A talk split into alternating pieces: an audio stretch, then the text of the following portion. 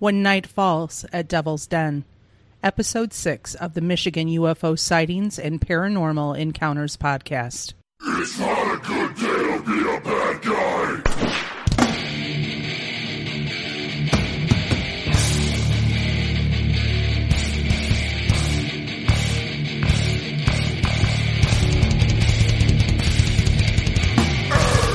Hello, and welcome everyone to the podcast. I am your host, Wayne, along with my lovely co host and wife, Michelle, Hey there. coming to you from the glacial dumping grounds known as the Michigan Basin, where we cover such topics as UFOs, aliens, conspiracy theories, paranormal encounters, ghosts, the Michigan Dog Man, Bigfoot, and all things paranormal and strange in and around Michigan.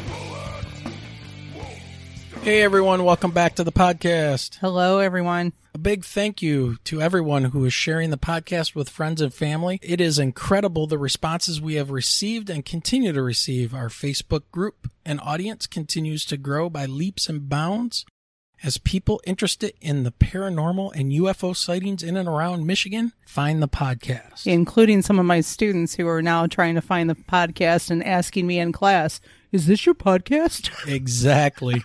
We now have a public Facebook page for the podcast, and you can find us by searching for at MIUFOSPE, and that will get you to our public Facebook page. Stop on by and give us a like and a follow for news and events that are related to the podcast. Also, if you have a story that's related to UFOs or the paranormal from around Michigan, we would love to talk to you can reach out at us at mi.ufo.podcast at gmail.com. Send us an email and we will schedule to have you come on podcast and you get a chance to tell your story.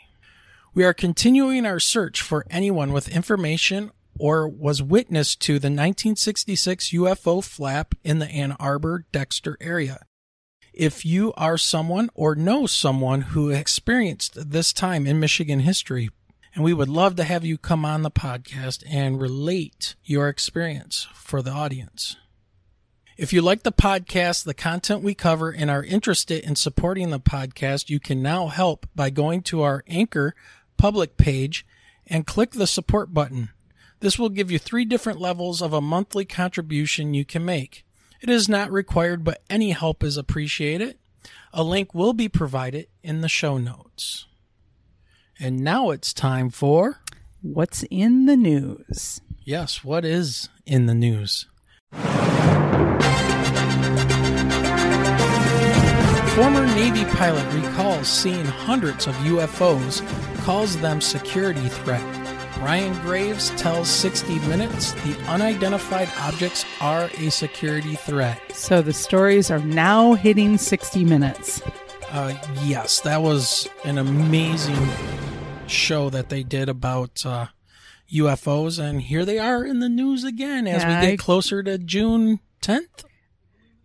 I grew up in a household where 60 minutes was a staple. Oh, yes, so the fact that this story is now hitting 60 minutes, it's like, okay. now everybody wants to listen. Now I'm getting uh, approached even about, did you see that episode on 60 Minutes? Oh, yes, I our inbox is getting inundated with information about UFO sightings, and yeah, people are coming up. To I know my coworkers are starting to approach me now. Did you watch that episode on 60 Minutes? Yeah, what's going on with this stuff? Well, that's what we're trying to figure out. so it says here a former Navy pilot, and this is brought to us uh, by way of FoxNews.com, though this article is pretty much circulating everywhere because of the 60 Minutes interview. It says a former Navy pilot says he witnessed UFOs flying in restricted airspace off the coast of Virginia nearly every day for two years beginning in 2019. Okay, so we've heard of the sightings off the coast of California, but now off the coast of Virginia.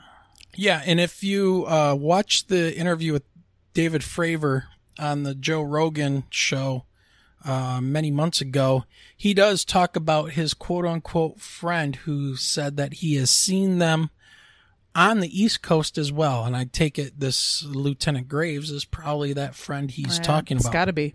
Former Lieutenant Ryan Graves told 60 Minutes that the unidentified objects, like one seen in a Pentagon confirmed Navy video near San Diego, are a security threat. So it goes on to say the latest firsthand account comes a month ahead of a report by the National Intelligence Director and Secretary of Defense on unidentified aerial phenomena, a measure that was included in a COVID 19 relief bill passed in December. The article goes on to say, I am worried, frankly, you know, if these were tactical jets from another country that were hanging out up there, it would be a massive issue, Graves said, according to a clip of the 60 Minutes interview. But because it looks slightly different, we're not willing to actually look at the problem in the face. We're happy to just ignore the fact that these are out there watching us every day. Now, seamen who have seen the unidentified objects believe they could be a secret U.S. technology, enemy surveillance devices, or something entirely different, Graves told CBS. This is a difficult one to explain. You have rotation, you have high altitudes, you have propulsion, right? I don't know. I don't know what it is, frankly, the lieutenant told correspondent Bill Whitaker as he watched an unclassified video. He went on to say, I would say, you know, the highest probability is it's a threat observation program, Graves said, according to the report. A former defense official who spent years investigating unidentified aerial phenomena told the network program that the vehicles have technology vastly exceeding any human invention. Imagine a technology that can do 600 to 700 G forces, that can fly 13,000 miles an hour, that can evade radar, and can fly through air and water and possibly space. And oh, by the way, has no obvious signs of propulsion, wings, no control surfaces, and yet can still defy the natural effects of Earth's gravity. That's precisely what we're seeing, and this was said by Luis Elizondo. This story first appeared in the New York Post. So Luis Elizondo was the former head of ATIP. So something else I wanted to add to this was that Tucker Carlson on Fox News had a reporter on from the Washington Examiner. His name was Tom Rogan. And they were talking about the spherical objects that were captured on camera off of a U.S. destroyer that hovered over the ocean. You can see it fly into view. It's spherical in nature, it hovers over the ocean, and then disappears into the water. And in the background, you can hear the crew members say splash, splash, like something crashed into the water. Now, conjecture, speculation has it that the U.S. Navy sent out a submarine to look for any kind of a wreckage and they couldn't find anything, as if it was a vehicle that might have crashed into the water looking for survivors, those kind of things, or any, any wreckage floating on the water that wasn't found. Now, apparently, in this report that's coming out in June, it's going to talk about how U.S. Navy submarines have data on submerged UFOs or USOs, unidentified submerged objects, moving at hundreds of knots underneath the water. And they have the data uh, from the sonar contacts and things like that from submarines. And they, they don't know what these things are. Now, the best place to hide a UFO is places where you can't see very easily into. And one of those places is definitely the ocean so they could operate under there with no one ever knowing that they're all, there all day and all night. Exactly, because you can't just look deep into the ocean and look around. There's no light, there's no people around to see it, so it just kind of makes sense. And we know more about outer space than we do about the depths of our oceans because we just don't have the technology to get get down there and uh, understand what's going on. Let's start off with some shout outs. All right. So, first of all, let's talk about Contact in the Desert 2021. This will be a virtual event held on June 25th through the 28th. If you're interested in Contact in the Desert, all you have to do is go over to contactinthedesert.com and you can find out more details. Now, even though this event is happening the 25th through the 28th, you do have a total of two weeks beyond those dates that you can listen and watch the virtual event as it took place. We also need to make sure that we give a shout out to our guys at the Lost in the Dark podcast, hosted by Burton and Aaron. This is a pretty cool podcast that bills itself as an attempt to capture incredible conversations between best friends as we explore all of our passions, but especially music and the world of heavy metal. So if you're into paranormal investigations and loud, heavy metal music, give them a listen. Strong language, but it's heavy metal and the paranormal. What else would you expect? And what's going on with that show and us, Michelle? Um, we are going to be guests on the show uh, in about a week. That's correct. So we will be recording a show with them on their podcast and we'll make sure to direct you guys over so you can listen to the hilarity that will ensue if you are so inclined. But it'll be a good time. And last but not least, over to our friends at the Midnight Truck Stop, hosted by Big T and Blue Knight, a very cool couple of guys with a great concept as they explore those strange and unexplained incidents that so many of us have experienced while traveling along desolate highways. Give them a listen as they collect stories from all around the country from truckers and travelers alike. Well, Michelle, I think it's time for a break. What do you think? I think it's time to hear from one of our sponsors.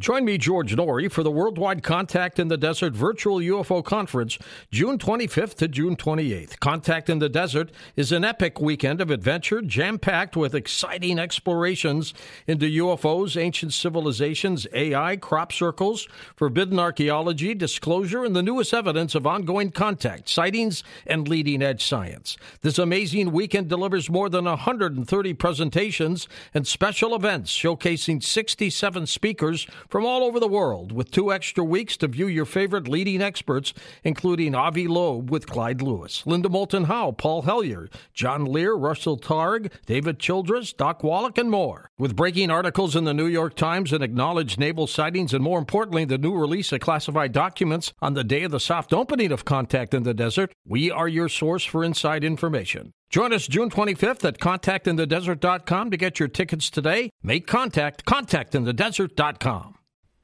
Coming up next, we have Mr. Terry Lovelace. So, to let you know just a little bit about his background, um, he is a six year veteran of the U.S. Air Force, serving on active duty from 1973 to 1979. He completed a bachelor's degree in psychology from Park University and a law degree from Western Michigan. His legal career began in private practice until his appointment as an assistant attorney general for the U.S. territory of American Samoa. He also served as an assistant attorney general for the state of Vermont until his 2012 retirement. Stories have continued to unfold from Devil's Den State Park in northwest Arkansas during a remote camping trip in June of 1977. Both Mr. Lovelace and a friend on active duty at the time. What followed were 43 plus years of nightmares, phobias, and PTSD like issues. In 2012, a routine leg x ray discovered two anomalous objects in his leg. The x rays are on his website at terrylovelace.com.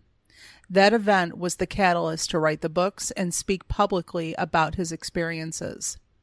For fear of losing his job and the respect of his peers in the legal community, he waited until 2018 to self publish Incident at Devil's Den, a number one bestseller on Amazon. His second book, Devil's Den The Reckoning, was published the week of Christmas 2020. It was the number one in new releases immediately and hit the number one bestseller status on February 10th. Since March of 2018, he's been a radio podcast guest over a hundred times on a variety of different shows, and now including ours. He's spoken at UFO Congress, Contact in the Desert, the Roswell UFO Festival, UFO Con, Alien Con, the Ascension Conference in Sedona, and the Ozark Digital Conference. His story was featured on an episode of the Travel Channel's My Horror Story, which originally aired in November of 2019. So now, ladies and gentlemen, Without further ado, Mr. Terry Lovelace. Well, everybody, we are here with the one and only Mr. Terry Lovelace. Terry, thank you for joining us. Thank you for having me. It's nice to be here, Wayne. A former Michigander. I am. I'm proud of it. I believe you say in your bio that you went to Western Michigan for your law degree. I did. So there is the Michigan connection here. Definitely. My son's a graduate of Michigan State. I had a law office in Lansing for a long time, early 90s. Okay. All right. Um, so basically what I want to do is let our audience hear your story. Um, and I will try to interject some questions. And if Michelle's got anything to add, she will add in some things as we go. Um, but just like take it away. Yeah. Tell us what happened. Okay. Uh, I need need to briefly visit 2012 because that's actually when when things kind of uh, developed. I uh, I had the experience, the abduction actually in, in June of 1977, and my wife uh, is familiar with it. We were together then, together still, and um, but I never told a soul. Uh, I made my living in the law, and uh, then I became a public servant, and I knew that. Uh, in I'd lose my I'd lose my job with the government and I'd lose the respect of my peers in the legal community and it'd be the it'd be the end of my legal career. I mean it's like it's like my friends in academia or some levels of law enforcement or air traffic controllers, you know, there's there's a uh, but I think that's going to change soon. And I think June June 10th, right? we're Yeah. crossing fingers. We'll see what they say. Yeah, I've got a list of people to tell. I told you so. you That's know? right. That's Yeah. right. Yeah, when you So- get all the when I get those uh those sideways glances at work, like, wait a minute, you're a science teacher and you're doing what with a podcast? Hmm, you know, hey, have you not been paying attention to the news and uh the government telling you? But yet, Terry, I've got students coming in today and quoting the podcast to me as they're walking in the room. I love it. I was like, that's great. how, how old are the kids that you teach, if I could ask?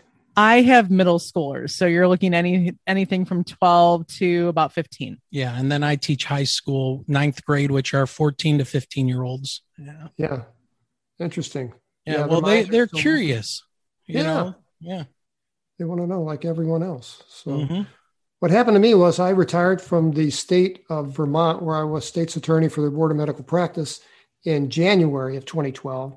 And we moved to Dallas area where we have our, our two kids and grandchildren. Um, so um, October of that year, I had a uh, pain in my right knee and it was really difficult to walk. So I had my wife take me to the emergency room uh, at the VA hospital and they x-rayed my leg and when they did they found two uh, what they called anomalies and uh, i don't know if you have my x-rays uh, or uh, I do. I've got one of them that you sent along to me, and then there was a couple other pictures up on your website.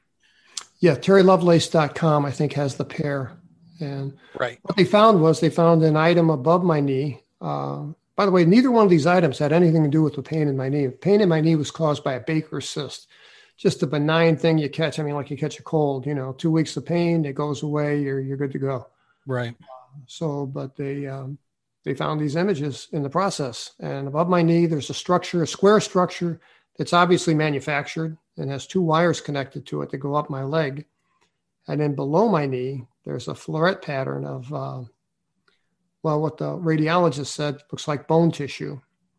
Um, and when I was in the ER, I, when I looked at those those images, I was stunned because where, where the image above my knee is located is the spot that I used to call my numb spot because I was a runner, um, an avid runner, and really enjoy. I didn't run marathons, but I ran four or five miles a day. But I ran almost every day, and every time I would hit the two mile mark of my run, I mean, give or take 50 yards, the spot on my right knee would go completely numb. Hmm. And I could take a, a, safety pin and delineate the edges of it. And it was about the size of a half dollar. And, but it was a perfect circle. And uh, after about 30 minutes after my run, it would wear off and go away. It was kind of itchy and numb, kind of like, uh, Mhm. uh, like Novocaine in your mouth from the dentist. And I, I asked my doctor about it, and she says, Well, does it affect your run? And I said, No, because really it didn't.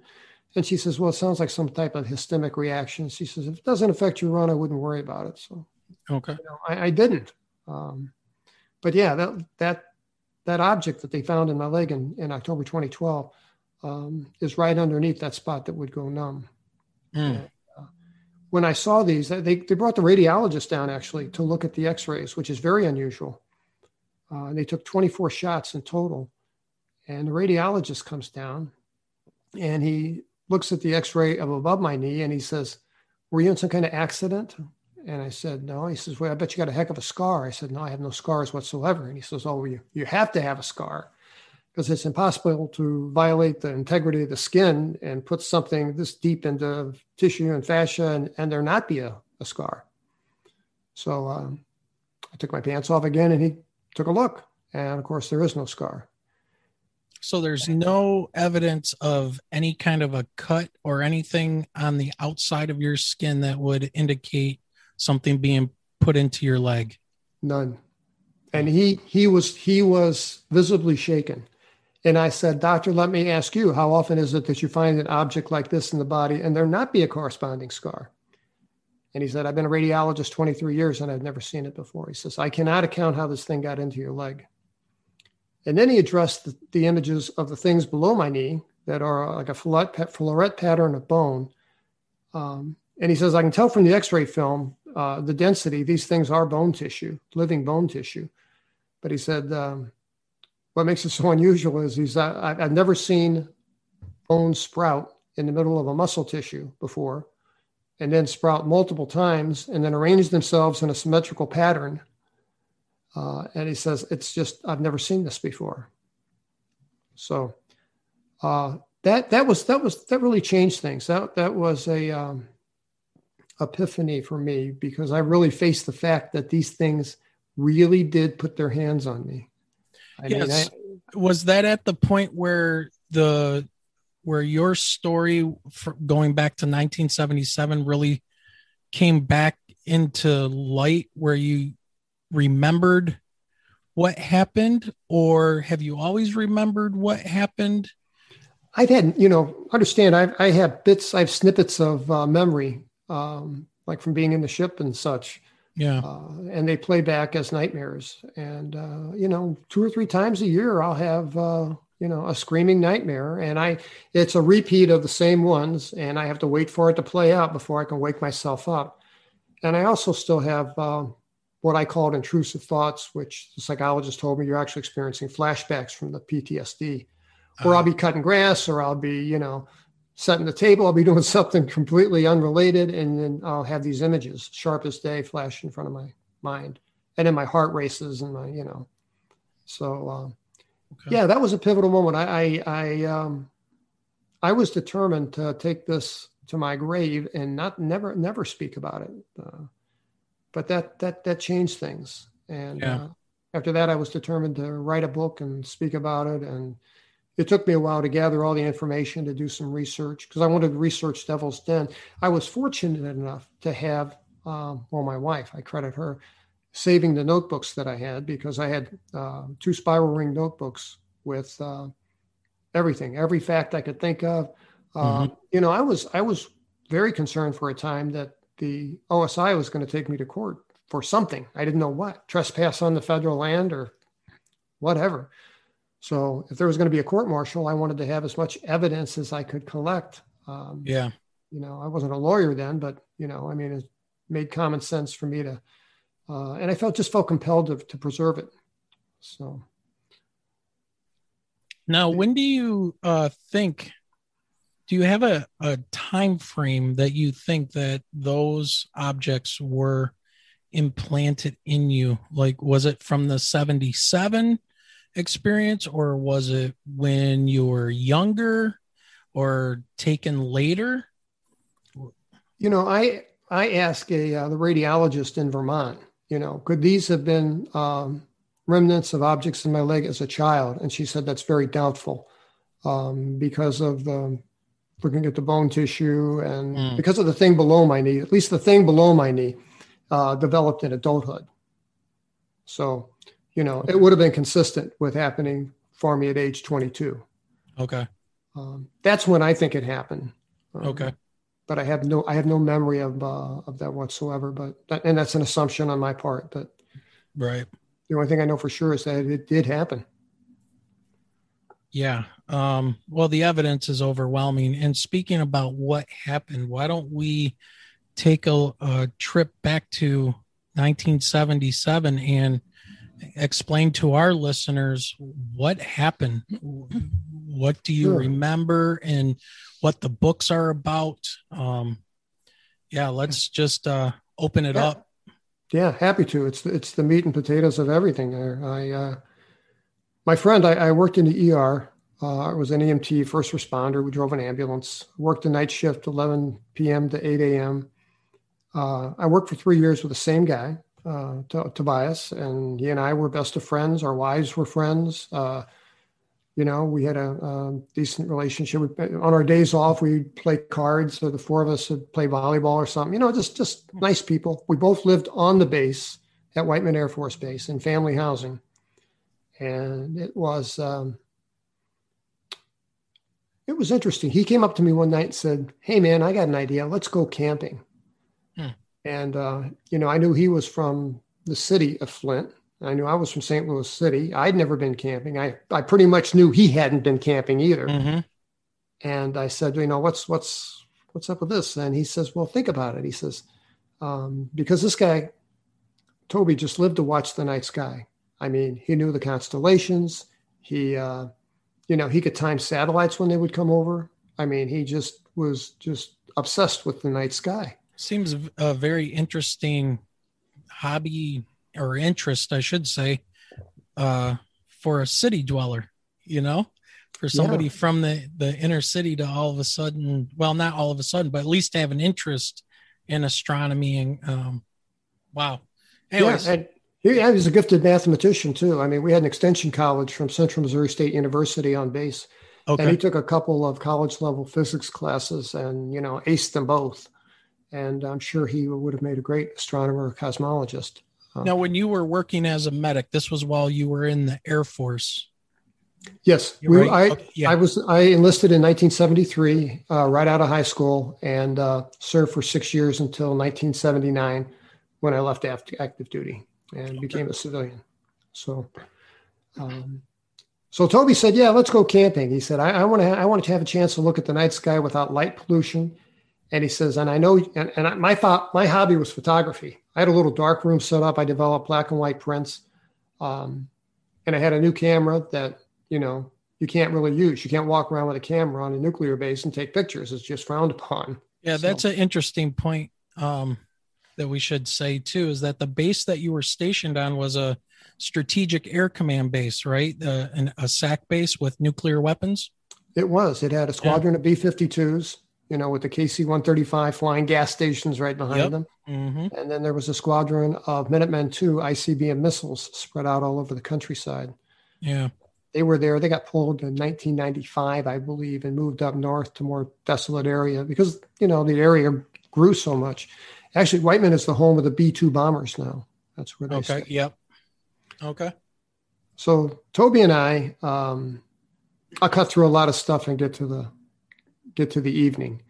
We made our way down. We entered the park, and we previously agreed that we would not stay in the campground um, because the light pollution.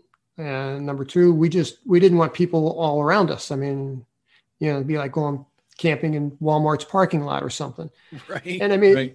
we'd never been camping before, but we're like, we want to be real outdoorsmen, right? So we uh, we um, took a paved road that turned into a dirt road, turned into a gravel road, and um, we made a few turns. and I let Toby navigate because that's that's the way we always rolled. Is that he was the navigator. Even when we, we drove an ambulance, he was always the navigator because he had he had an unerring sense of direction, where I don't. So we're driving, and he uh, he led us directly to this plateau, and we found the road that went straight up. And we drove up on it, and this place was just a beautiful open meadow, and it was it was gorgeous, and we were just mm-hmm. like ooh, you know, high five, and this is this is where we're going to stay. And um, you know, eventually we set up camp. We did all the fun stuff you do when you go camping because it was all new to us, you know. Right. And we enjoyed it. We had fun. And then later in the, evening, uh, around nine o'clock p.m., we are sitting on. Um, we're, we're actually we're laying back, kick back in these air mattresses. We got the campfire between us. We got our ten dollar Kmart tent in back of us. Yeah. Um, and um, you know, the coolers there. Uh, you know, we're not drinking. I think we had a can of beer, pee. I think we brought we brought uh, either four or five beers total for the two days. So it's not like we were, and we weren't using any drugs. We were subject to urinalysis um, frequently. So uh, we we are up there um, sober as can be, and uh, you know, this sounds so cliche. I'm embarrassed to admit it, and I, and I tell about it in Devil's Den incident at Devil's Den that the place went quiet um, because it did, and uh, there were crickets and tree frogs that were so loud that we were having trouble carrying on a conversation back and forth across the yep. uh, campfire. And when it went quiet, um, except for the crackling of the campfire, it would have sounded like you were in a sound booth. And not only was it quiet, it was still. I don't remember if I even mentioned this in the book or not, but we lost the breeze that we had, and uh, okay.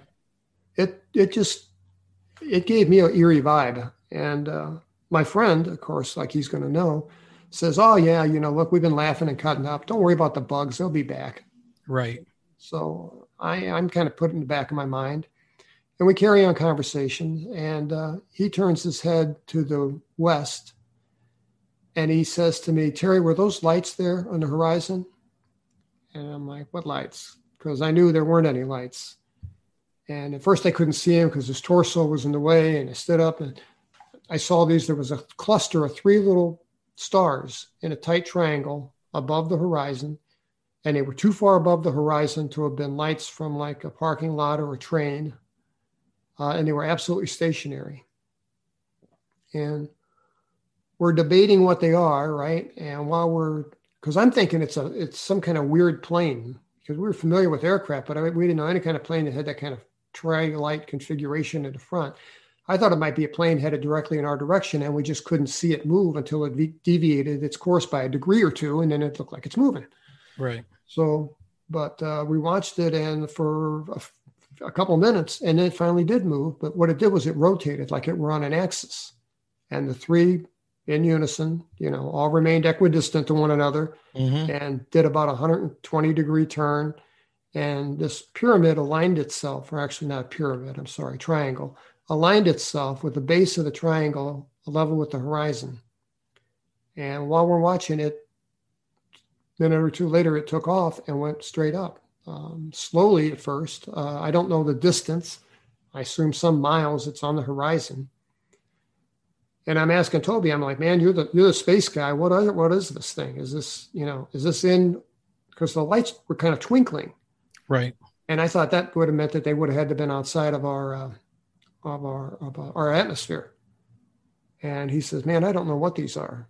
Um, hmm. And while we're watching, something really peculiar happens, and that is that um, just like when the forest went calm, I can't explain this, but both of us experienced this um, calm, this really uh, half sedated feeling.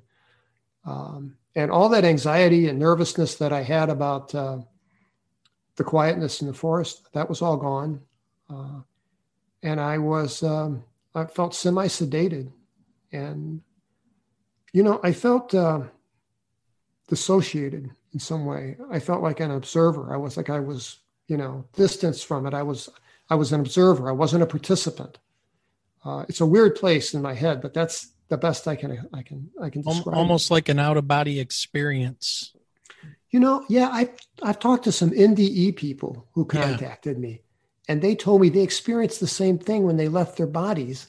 Is that they felt that dissociated feeling, that calm, no panic, you know, and they're looking at, at their body, and that that should elicit some kind of emotional response. Just like with us, we saw these things in the sky that surely should have elicited some kind. You know, our emotions were just muted. We were just. Uh, and I think it speaks directly to the level of influence that these things have over us. We were under their influence when that when that first when things fell silent. I think that's when when uh, their influence began because I think they whoops I think they first influenced the uh, the bugs before they did us. Um, Yeah. Now, um, uh, go ahead. Uh, I'll, I'll come. I'll come at you with another question here. break in anytime. So seriously, uh, so we're watching this thing, uh, and we're seeing these three star configuration go straight up, and uh, it got smaller, and then uh, it reached the ceiling. I'm guessing ten thousand feet. I don't know. I got nothing to base that on. And then it changed orientation to flat, where it was parallel with the Earth. And then we could see three three points of light, with the middle being the apex of the triangle pointed directly in our direction. And then it started on this glide plane downward. And again, um, our emotions were muted. I mean, you know, two human beings sharing an experience like this should be saying, uh, using what I'm seeing, what is this thing, validating each other's experience, but there was none of that. now, do you think that that did you ever get the feeling that you guys were being observed when you first noticed it? Like, did did you get that eerie feeling? Like sometimes people get that sixth sense of like we're being watched, you know, kind of a thing. Did you did you get that at all during this time? No, quite the opposite. I got uh, opposite. I got that dissociated, uh, calm. Um, I broke my arm once, and they gave me a drug called Versed, okay. and um, that's a. Um, I I looked it up because it was an odd sensation, and that's a hypnotic, um, and it also has an amnesia quality, which Hmm. lets you forget some of the unpleasantness. Um, but it was absolutely good pain management. I really didn't have any pain. All right. Uh, but it put me in this weird place that reminded me of where we were back in 77 when we were on the on the plateau. So as now, it did go ahead. I was just going to ask, did uh, Toby have any reaction once you saw the apex of this um, triangle craft kind of point toward you and start moving toward you guys at all? You know, the only thing I can remember him saying was they're really moving now.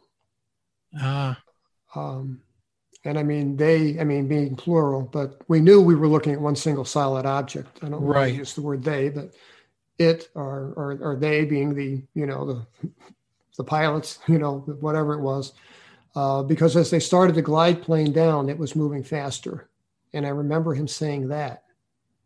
Uh, but other than that, there was no conversation back and forth between us, like like there probably should have been. hmm. And this thing glided in and stopped directly over the top of this meadow at about, I'm guessing, but I bet I'm pretty close, 3,000 feet. And at this point, we could not see the side of it. All we could see was the, the underneath of it. And, uh, and it So was it just- big. it just covered up the sky right above you. It did. And, you know, thankfully, we had camped off to the side. If we'd have camped where I, want, I wanted to camp uh, directly in the center of the plateau, hmm and my buddy was real. Matter of fact, that was kind of an unusual exchange. He was, um, he would usually cave, you know, if, if I really wanted to do something. Right. Uh, but he was, he was um, dead set against that. He wanted to camp off by the tree line, and I'm glad we did because that way this thing wasn't directly over our heads. We were offset just a bit, Right. and Now, if people are interested, you can do what I did is I went on to Google Maps and I did a search for Devil's Den State Park, Arkansas. And when that pops up, if you look from the little target marker of Devil's Den and look to the northwest, you will see a very bizarre triang almost triangular shaped clear cut area and that is where you and Toby camped. And I will put uh, um, this information up on our website with these screenshots that I took because I took screenshots of these. And so everybody can get a, a instead of just a mental picture, a visual of this area where they camped. And it still looks clear cut to this day with some very interesting marks in the ground that some of them look like vehicle maybe you know a vehicle that went up there to continuously cl- cut or clear off this plateau area.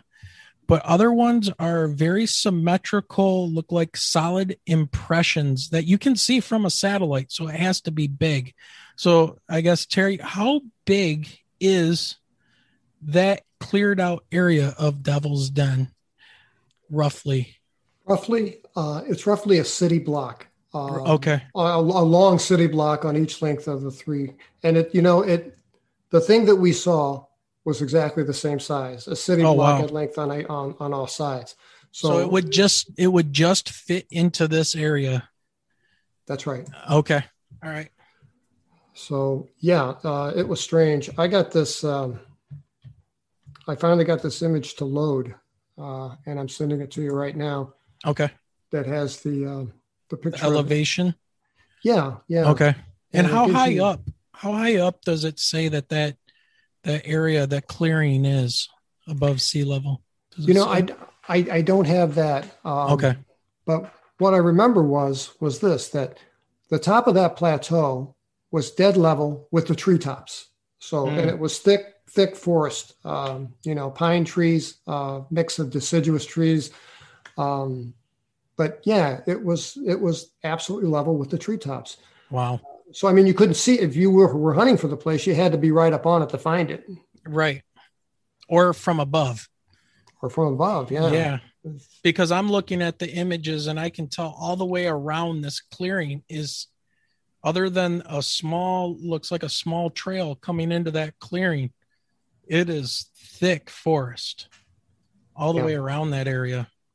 You know, I noticed on that those Google images that mm-hmm. uh, there are some buildings uh, you can see if you back out. Yep. Uh, and I can, I can assert that back in 1977, none of that was there. Yeah. This was a remote area in 1977. Yeah, so everybody, we do have to remember as well that this is taking place now like 50 years ago. So, like Terry is saying, if you do look at the area and you see there are some buildings, uh, again, scale's kind of hard without a uh, uh, the actual map scale listed on the images, but um, they're they're few and far between now. It's not like it's built up around there or anything like that.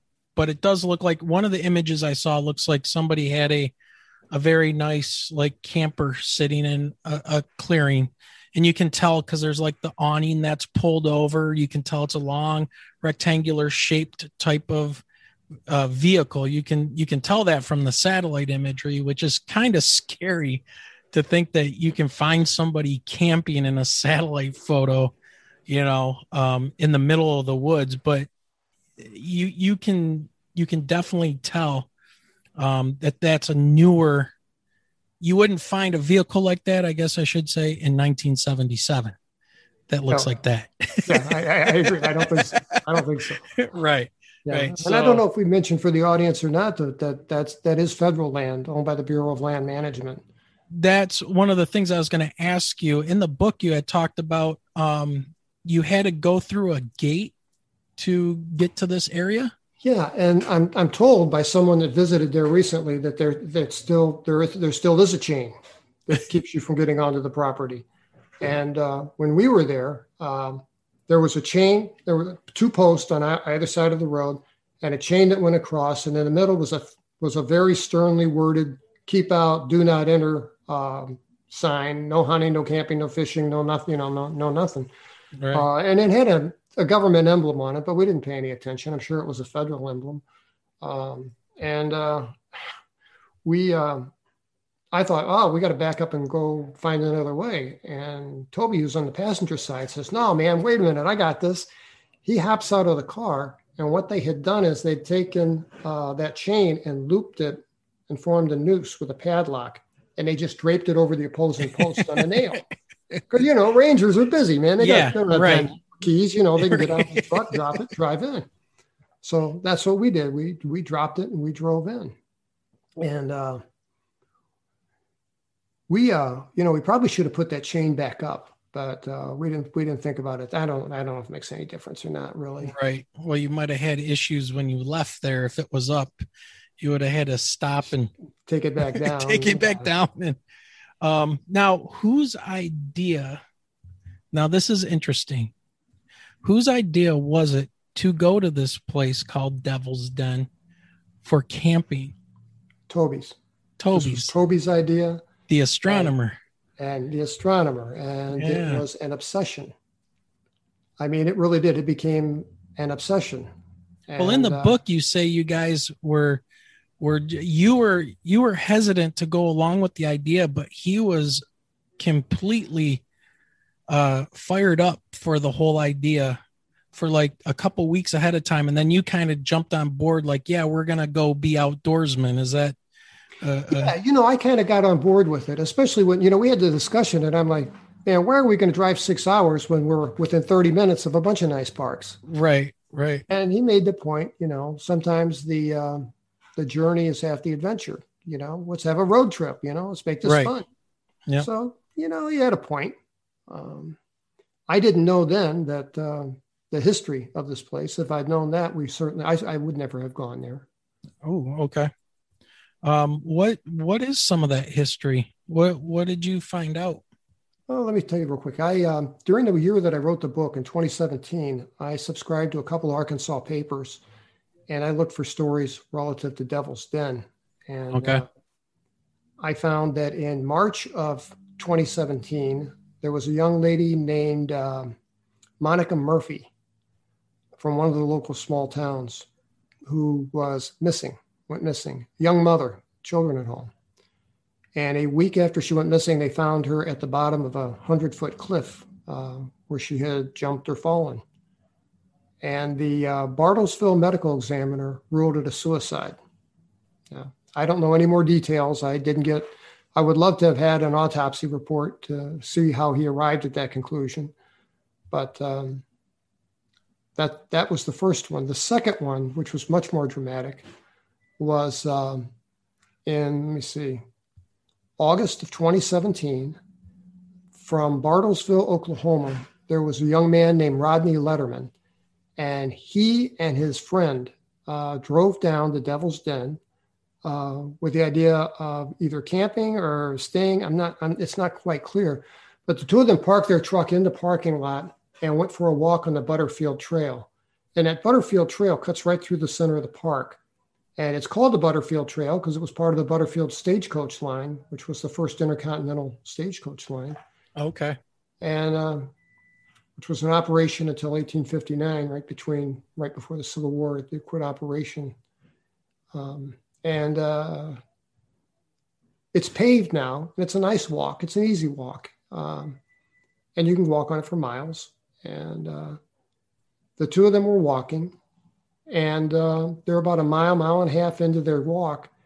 And Rodney, who had asthma, tells his friend, Hey, I forgot my inhaler. You know, I forgot. I'm having an asthma attack. Would you mind running back and grab to the truck and grabbing it for me?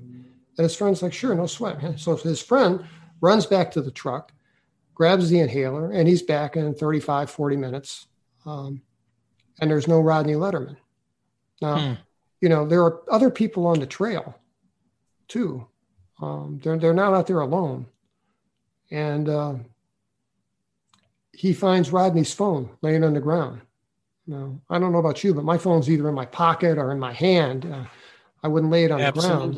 Yep And plus, uh, you know, Rodney was having an asthma attack. He, the terrain off of the trail was pretty rugged, and I don't think he could have. I don't think he could have navigated that.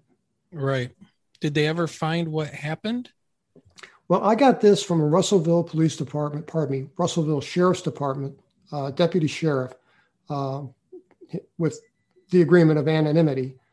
Um, he told me that they brought in their their hounds because they have they have bloodhounds uh, to try to catch a um, a scent, and they they went to the truck, and uh, they caught they caught a scent um, from something in Rodney's, and uh, they the dogs were on on a trail, and they tracked the, the the trail right to the phone, and then they sat down, and I said, "Well, I know nothing about dogs. What does that mean?" And Yeah. he said, "That means the trail ends." And I said, "Well, where could he have gone?" And he said he could have gone up or he could have gone down, but the trail ended. So my guess would be up. Um, Yeah. but what happened? What happened was, um, and I wrote that in the book uh, when I published it in March of 2018, and I said I'd, I'd update the readers if there was some if something changed. And in March of 2019, uh, something did change, and there was this young couple uh, walking down the trail, and the young lady says to her friend, "Is that an albino turtle?" And there was like an eight foot large log cut um, that was lining the trail. And uh, right in the center of it, perfect center, there was a triangular shaped white thing. Uh, and the gentleman walks over and picks it up, and he immediately recognizes that it's human bone. And it was the top of Rodney Letterman's skull with jagged edges Oh wow. bleached white in the sunshine. And you know, from my from my days as a prosecuting attorney, I, I mean, the first thing I thought of was that's a staged crime scene Yeah. because the park rangers were adamant that that wasn't there um, the day before, or, or they would have noticed it because it was just so open and obvious. Uh, and it was sent. Uh, they treated it as a as a crime scene uh, with a forensic pro- protocol and shipped the bone off to the Bartlesville, Oklahoma medical examiner, who determined by DNA that it was the remnants of uh, Rodney Letterman. And that No. is all they've ever found of Rodney Letterman. Not That was shoe, it. That was it. Not another bone, not a shoe, not a piece of clothing, nothing. So That yeah, it's it's you know what it's a like I said, I didn't know that the place had uh, such a weird history. I when I was writing the book, I reached out to um, the area that Devil's Den is in has uh, two is is there are two Native American tribes that lay claim to the area, uh, the Caddo and the Kahino tribe. And I talked to a woman who was a medicine woman from the Caddo tribe in Russellville, Oklahoma, Russellville, Arkansas, who told me, "Yeah, you know, I." Uh, she was very kind. She says, "From oral tradition, uh, I can't tell you years, but I can tell you many generations. That's been cur- we consider that cursed land. We'll cut across it to transit from point A to point B, but we won't camp, hunt, or fish there." So, um, from there, I, I through a connection from my son at Michigan State, I talked to a an archaeologist who was familiar with the they call it the Ozark region, southern Missouri, northern Arkansas, um, and he said that there are Neolithic points, you know, uh, going back nine thousand years, found all around there, and um, Native American uh, arrowheads dating back a couple thousand years or so, uh, but nowhere within Devil's Den within the state park have they ever found a Neolithic tool or uh, remnants of a campsite. So, um, you know, I, I, I guess that's nobody can tell me where the name Devil came from. I was just going to ask you do you do you have any background on why they gave it the name Devil's Den? And I understand there's a, a cave system or there somewhere there is a cave that that gets mentioned as part of the local geology where they think that uh, a part of a, a hill or a side of a mountain had collapsed exposing a, a cave system but I mean, this would have happened a long time ago.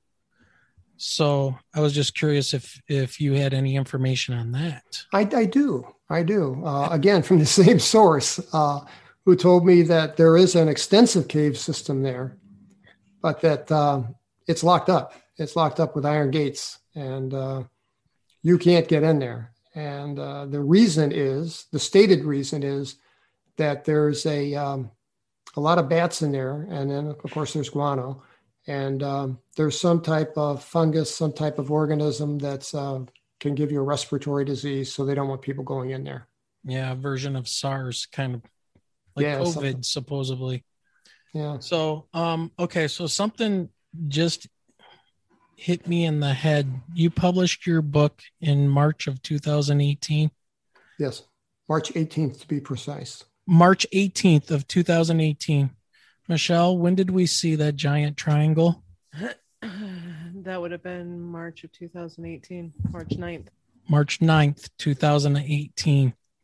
And then Guy had his so we did it if if anybody's interested you can go back and look at uh one of our or listen to one of our episodes with Guy Merritt describing his triangular um encounter south of Flint in his in 1994 he encountered his on March 18th 1994 that's spooky. now, Terry, I got to ask you in 1977, when you guys saw this thing hovering above your campsite, what month was it? It it was June. Oh, it was June? Yeah, it okay, was June. good. Yeah. we're working on a theory that's something about the month of March. The Ides of March, right? Yeah. Yeah. Okay, so, um, man, uh, you know, I just, I, I have to say, I, my, the hypotheses that are going off in my brain tell me that these things that are on these triangular craft, whatever they are, what these things are, they're not good.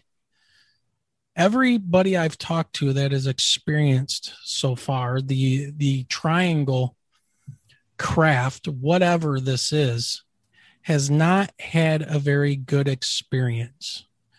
Now, uh, Terry, if you want to l- continue on with your story as this thing is hovering over to kind of see where I'm me- going with this. Let me continue with that, but then I want to come back to that because uh, okay. that's, that's a that's a very um, that's a very interesting point, and I got some opinions I'd like to share. Awesome.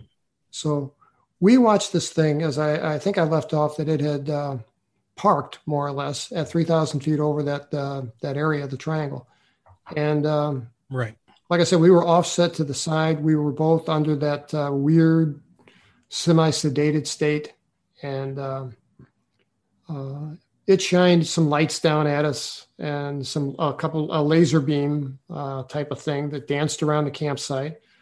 Um, and again, our emotions were muted. We were just like, "Oh, look at that!" You know, no conversation between us, and um, the lights were shut off, and it was still just incredibly quiet out there.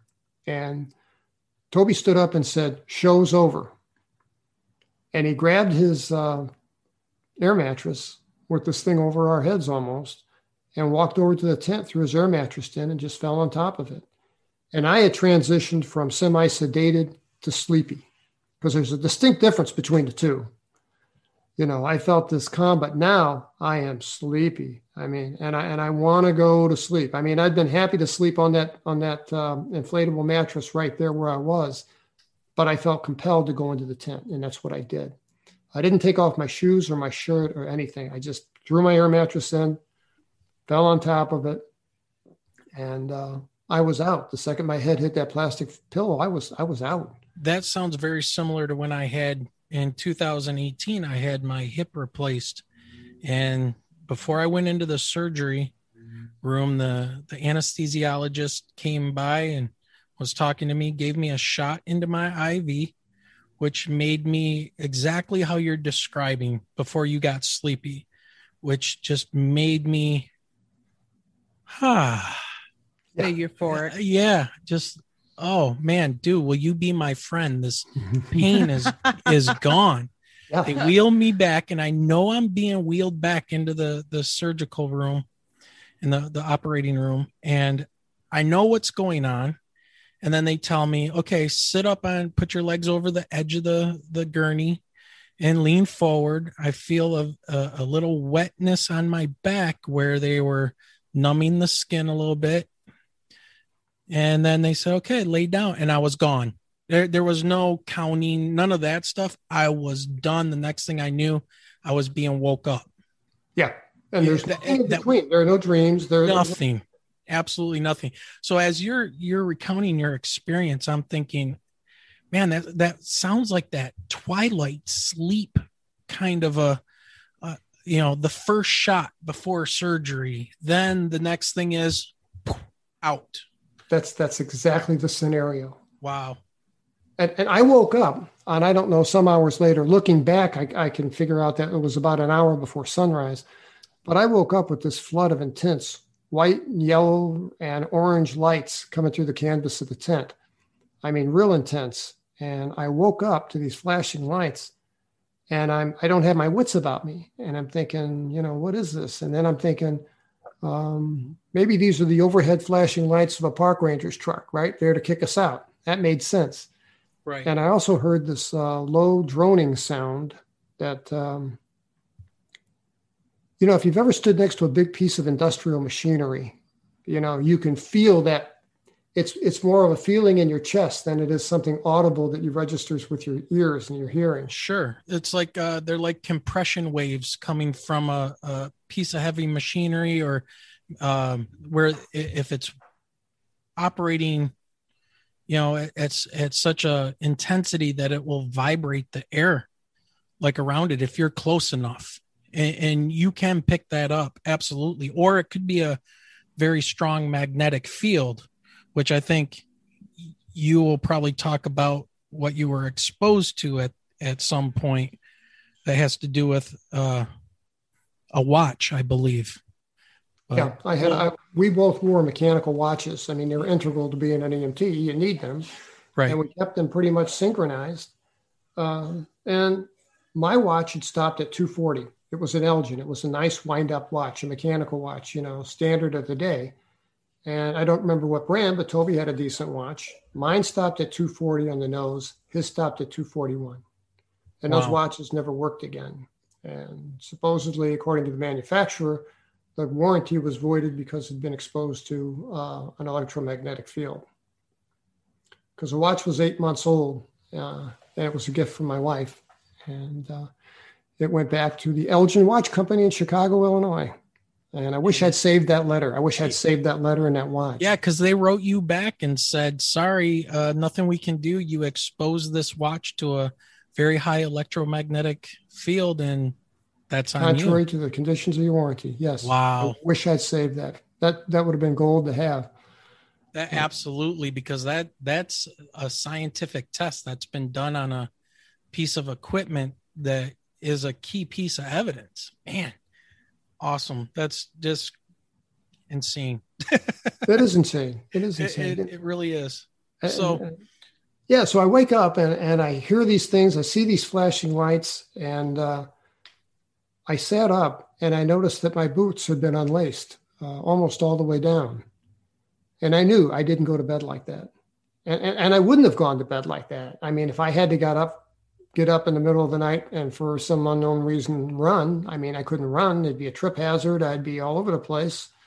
I would have left my boots on, laced up, or I would have taken them off, but not in between.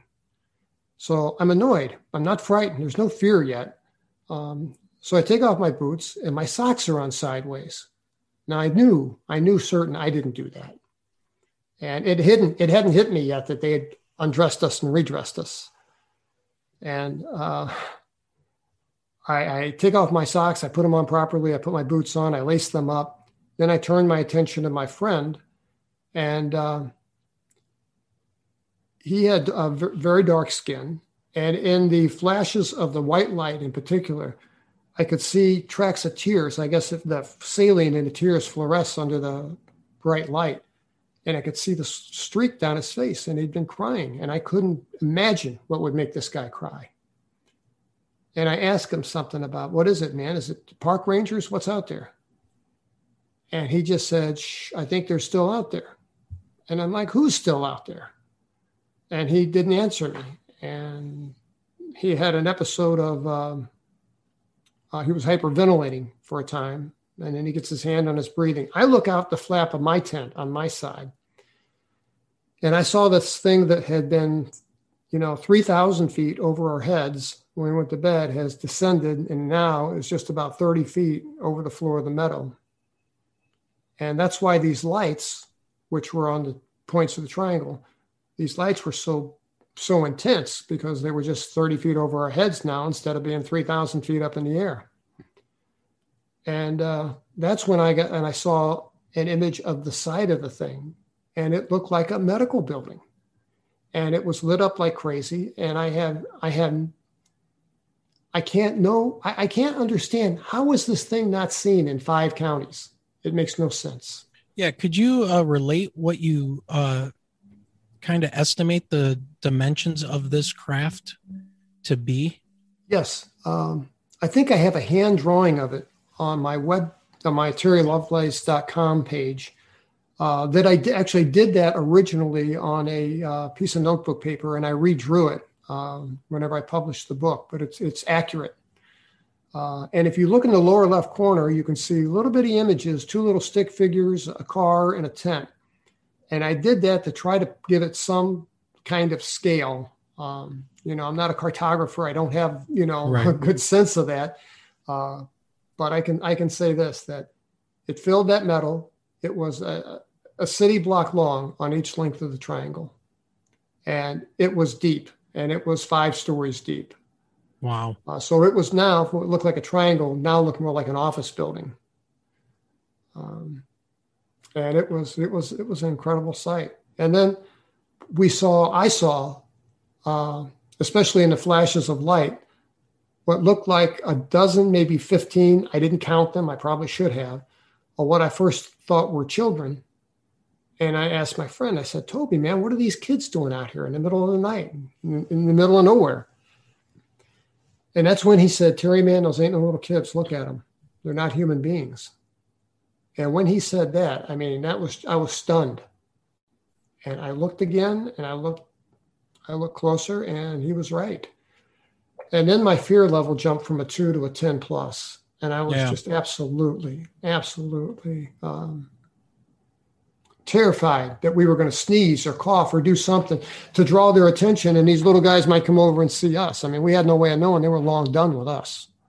Right. So after after a while we watched these guys and they're just walking around like tourists. I mean, it's not like they're looking for something lost in the ground. They're walking around. They have um, they're, they're, three feet tall or a little taller. They're gray. I don't know if that's garments. We were too far away to tell if that's garments or clothing. Um, they had large large heads, spindly bodies, uh, tiny bodies, um, disproportionately long arms, and they lo- they walked with a distinctive gait. They walked like their knees were hinged to go backward, like an inch or two with every step. So it gave the impression they were dragging their feet behind them when they made a step forward. It was a weird thing to describe, but that's the best way I can describe it. And then there, there came a light again from underneath this thing in the dead center. And this was a column of white light about 30 feet in diameter. It was just about as broad as this thing was tall off the floor of the meadow. Hmm. And it just clicked on like someone hit a switch. And it was, um, have you ever seen a, a, high power searchlight cut through fog? You know, it has that oh, yeah. visible characteristics. Well, that, that's what this was, except there was no fog. As soon as it clicked on, all these little guys, it drew their attention and they all started uh, not in a rush or a run, but they all started to meander uh, toward this thing. And while we're watching, they would step into this light in twos and threes and just pixelate out right in front of our eyes. It would take about 20 seconds, but they would just pixel out and be gone. And then the next, they were all like they were like I say, they were in pairs and threes, all separated. And then they'd wait for one group to to pixelate out, disappear, and then the next group of two or three would step in, and then 20 seconds or so they'd be gone until hmm. the last two were gone. And as soon as the last two were gone, uh, that light shut off, and that droning noise that we'd been hearing shut off, and then it was dead silent again. And the lights changed from multicolored to kind of a um, uh, not kind of it changed to totally white and if you look at the drawing, you can see what I call a light bar. And there was a little beam of light that would travel up and down that bar. So that light bar wasn't illuminated fully. It was lit by this beam of light that would travel up and down it.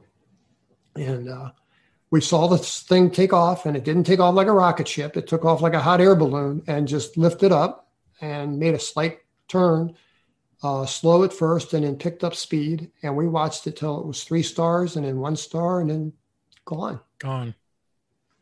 Wow. And we were we were terrified to leave the tent. I didn't want to leave the tent. I told Toby, man, I'm staying here till daylight. And we had no idea knowing what time it was. We knew it was after 2:40 a.m. That's all we knew. Uh, and Toby convinced me that we needed to go.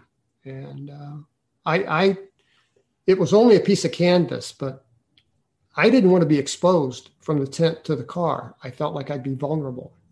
Yeah, at least the canvas has given you some type of cover or, or, Cover. or, or yeah, at least you can't easily be seen. But yeah, And to this day, I can't cut across an open field. I won't cut across. I'll walk a mile and a half to go around, but I won't cut across an open an open field. I just I feel vulnerable. I'll, I'll have yeah, you're you're you're exposed at that point.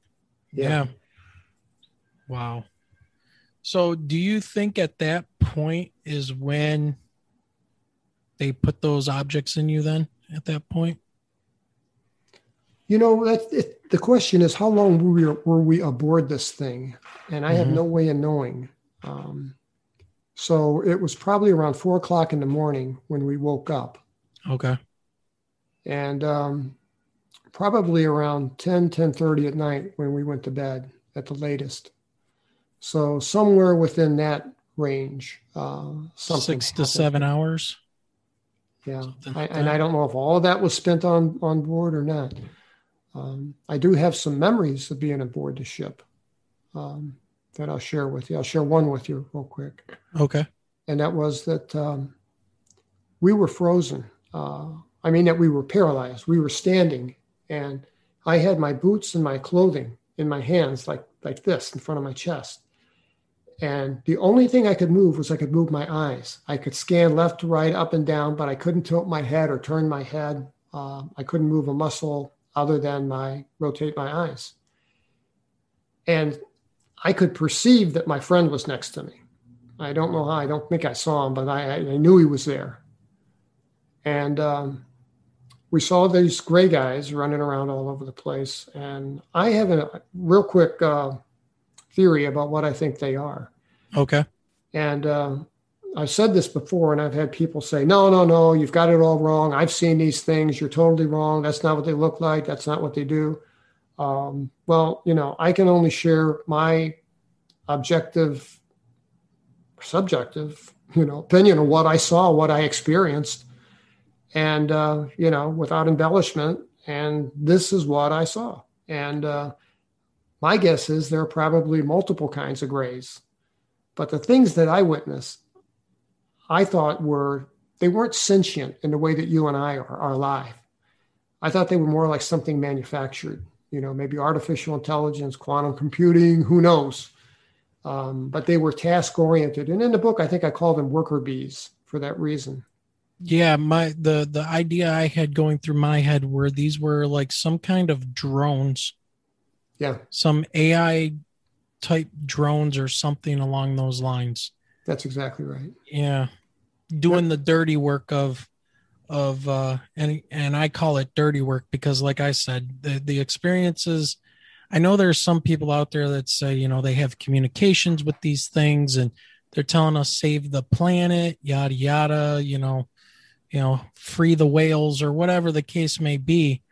But the ones that stick out to me are the ones that are traumatic cases, like with you, that to me that rings more true because if you look at how humans have been to animals, to each other, how we explore and do things, we just kind of, you know, we we tag cattle, you know, no big deal.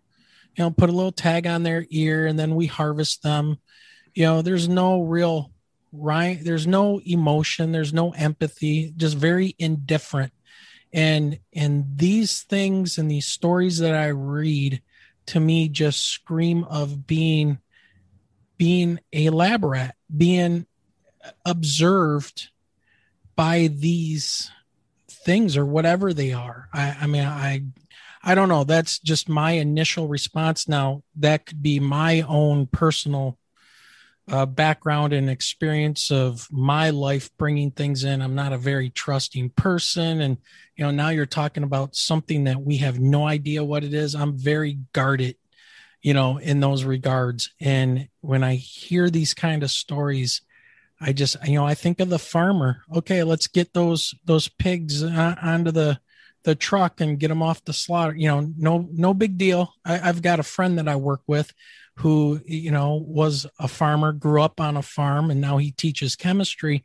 And you know, he tells us stories about, yeah, you just go and grab a pig, you wrap a chain around its back legs, lift it up, and you bleed it, and you know that's the way you do things. They're animals and I'm like, these things are taking humans, putting things in them, following them, seem very indifferent.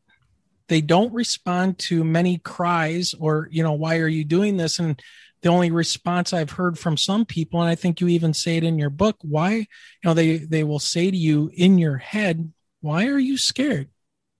Why, you know, we're not going to hurt you. But that's exactly what they're doing right? So I don't have a very good sense about what these things are and what their purpose is.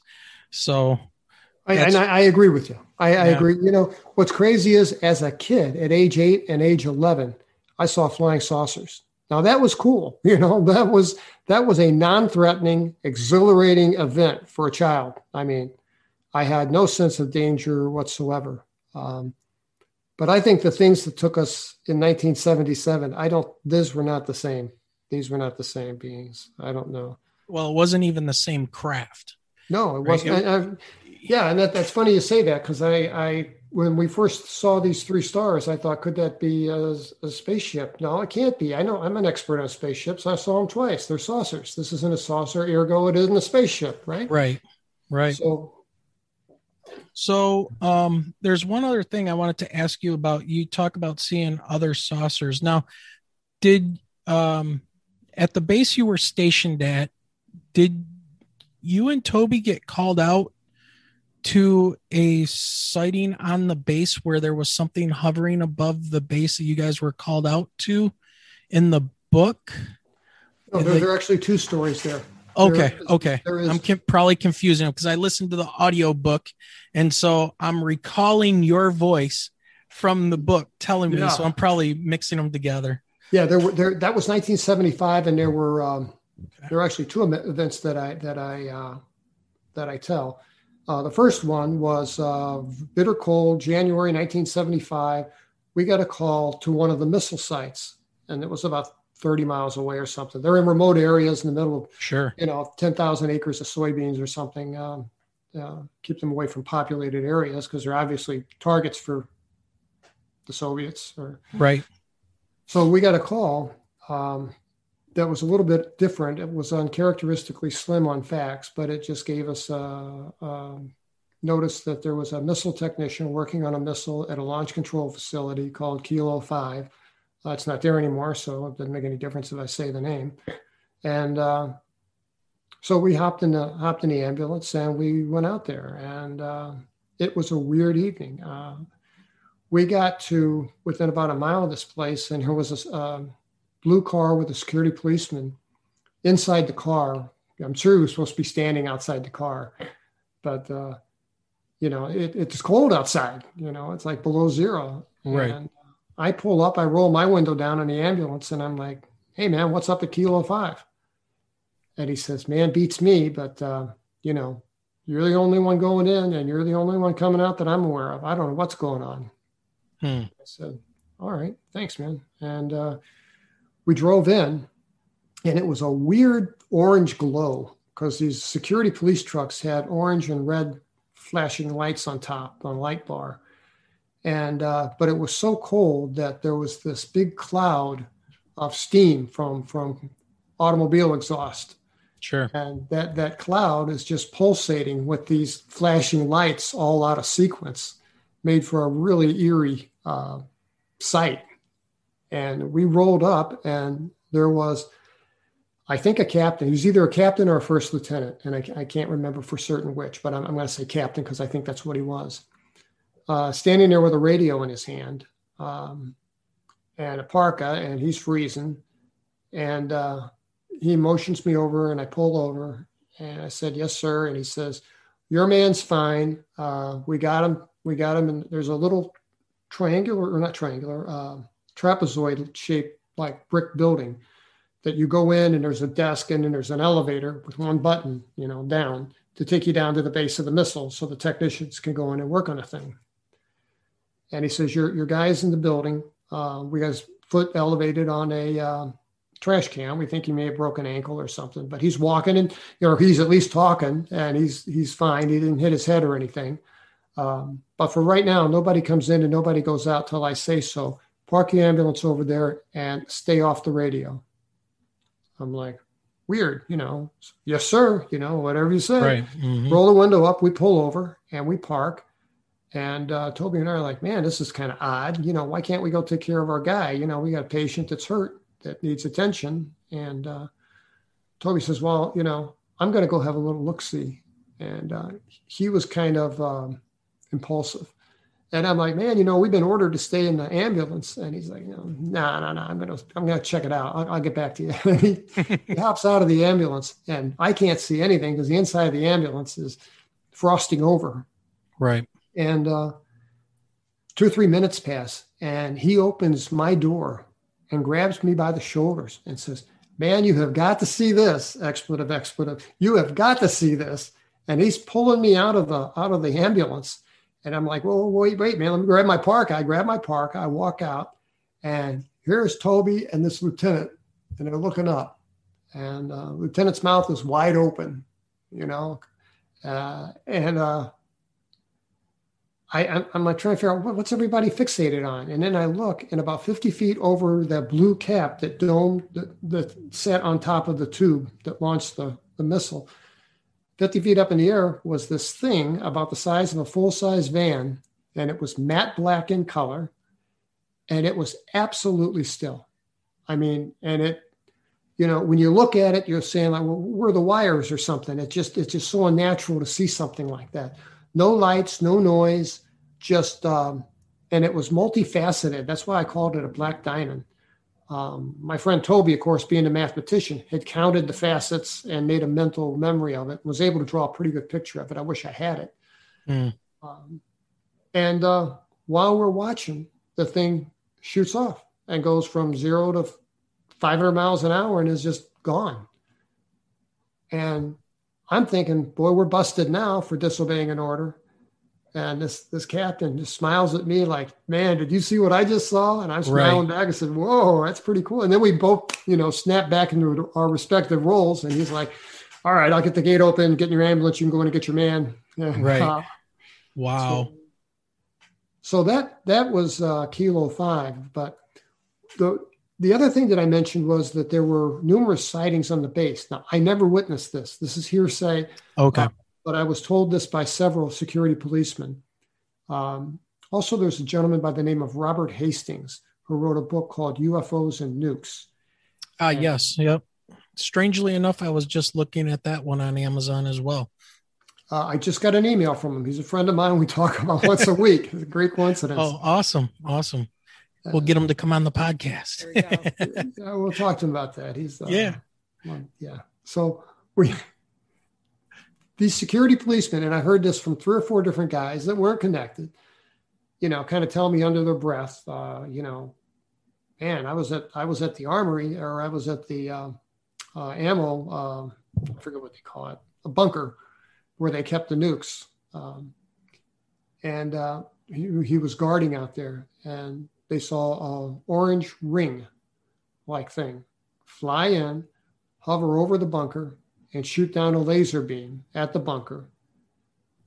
Guess I guess scanning it. That's an assumption on my part, but, but something.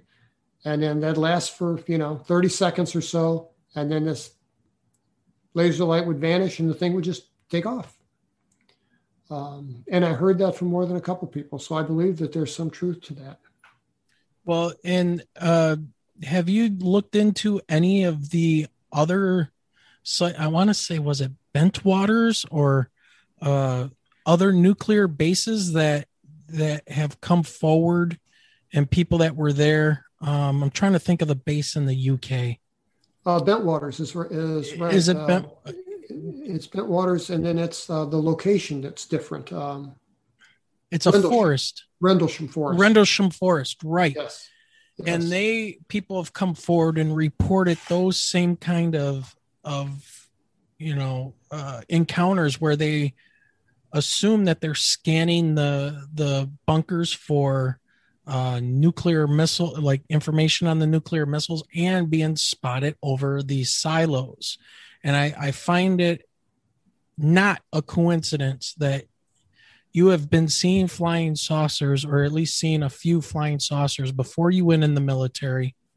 You go into the military you become a medic you are stationed on a SAC base which is a, strategic air command base where they have nuclear weapons. Um, toby is a a learned astrologer you know wanting wanting to learn astronomy and going to class for it a good physicist great mathematician. And then you guys have this encounter which he wanted to go to this location. You know, that- were that- you guys so- set up Oh yeah, I think so. I no, think no, so. I, I absolutely think so. You know, when when this was all said and done, it felt like we kept an appointment. I swear, it it felt like we were there, right on time. Um, Well, it's not hard to draw those conclusions. I mean, I'm not very versed on UFOs and and the whole history behind it. We had a, an experience where we saw what we saw that kind of led us down this path, and just using, you know, point A to point B, logical minds. I mean, I'm a science teacher. I'm a science guy.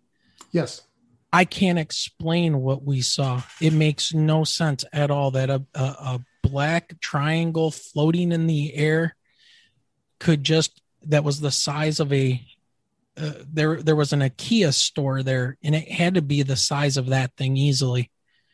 And it was almost like the movie Predator. Like when I saw the lights kind of coming up from the street around this vehicle, they kind of disappeared into it. So you just saw like this Yeah. outline. And then the three, you know, the the the points of light that were, you know, in each corner of the or each angle of the triangle. And the thing I would say could not have been more than a couple hundred feet above the ground. And it just kind of was moving west to east, turned on its axis to point toward the south, and then kind of moved parallel with us along the expressway. And then when we got beyond this retention wall, it was just gone. And the thing was huge. There was no way, you know, without seeing it speed off or whatever, but it was just that was it. We had lost sight of it. And uh I did not have a good feeling because well, first of all, knowing about aviation and and knowing uh Newtonian physics. yeah, right. Um, there was no way anything this big could have just been hovering like that and moving that slow. And there were no control surfaces. There were no evident uh evidence of exhaust ports or any kind of propulsion. It it was just ridiculous. And and that triggered this immense fear response in me and i usually don't get that way. And i just i could not my rational brain said uh-uh this isn't normal. And so you know uh it, it, it was unnatural what i felt. And and michelle what was it that you, you had said your your famous line if our military has something like that you yeah, want they're definitely not disclosing it. yeah, it- that that or it was when did we get something like Yeah, that? when I saw it, it was like, well, when did our military pick up something like that? Yeah, it was because I know the B two bomber, I know the stealth fighter, you know the F one seventeen, the B two. I know what those are. The B two is a giant flying wing. Yeah, you could you could uh, mistake that, but I know what landing lights look like on an aircraft. I know the B two has to be going a certain speed to get airflow over the wings because it is a giant airfoil, and you need that aerodynamic force. Well, and this and- was not doing that at well, all. like we said, at the time of night and exactly how low it was. Yeah, yeah. You know, the you, you talk about the fear. The fear that I experienced was um, was a, a, a weird level of fear. I think it was must have been like, you know, from somewhere in my lower brainstem, somewhere in the reptilian brain, or Yes. uh, kind of uh, fight or flight, uh, danger, run kind of thing. Um, Yeah, that that was the sense I had. I usually don't get that sense either, but that was the sense I had because I was in the state of I don't know what that is. And it's huge. And it was instant like that's not supposed to be there. And it's moving in ways that it shouldn't. And now it's rotating. It's not banking. It's rotating on an axis to point that front end of the triangle, I guess you could say, the apex of the triangle in the in the direction that it was moving. It rotated to point that in the same direction we were going. I was not happy. And then being on the driver's side, right? Being on the driver's side, I couldn't see it anymore. So it was up to Michelle to see it. And I'm hauling just hauling ass down down 275 south and we get below this retention wall when we popped out it was gone i was like what was that what uh, you know of course we didn't think about grabbing our phones or you know starting pictures or anything it was for Nobody me it was evacuate it was Yes. it was get out of here right Yes. um so anyways You know, I- people I- ask me all the time why we didn't why we didn't take a picture of it. Well, the long story was that my good camera we left at home. Toby had a camera in his backpack a foot away from him, and the thought of using that never crossed his mind, never crossed my mind. Well, exactly. I, I yeah, I don't I don't buy that as a as an excuse as to not believing somebody's story because they didn't grab a picture of it. And besides, it was 2:30 at night. We had all kinds of street lights around us. Um, weird glows. Well, I mean, what kind of picture do you think you would have gotten on your phone if you tried to take a picture of that? Oh, at night? incredibly grainy. It, it would have been horrible. It would have been black. Yeah, it, it would have just been black with a couple, maybe a couple lights if you were lucky. You know, it wouldn't have shown anything. So, well, what happened now? So, what happens after you guys stay in the tent? You see it leave, and I take it now at this point, you just want to get out of there. So, Yeah, what did a- happened on that after that? we did the classic one, two, three, go kind of thing. And uh, I took my car keys and my wallet. Toby took his flashlight, and uh, I'm sure his wallet. And we just bolted from the tent and Just left everything, right? Left everything there. We could care less about a ten dollar camp, you know, tent or you know Toby's Coleman cooler. Mm-hmm. None of that made any difference. We just I wanted to get out of there with my life, and that speaks to that level of fear. Yeah. And but you know something changed. Um, we were changed. That was 1977 was a was a big year for me. I tend to. It was like the end of my childhood. I feel like we went down there as two late teenagers, you know, and we left there mature adults.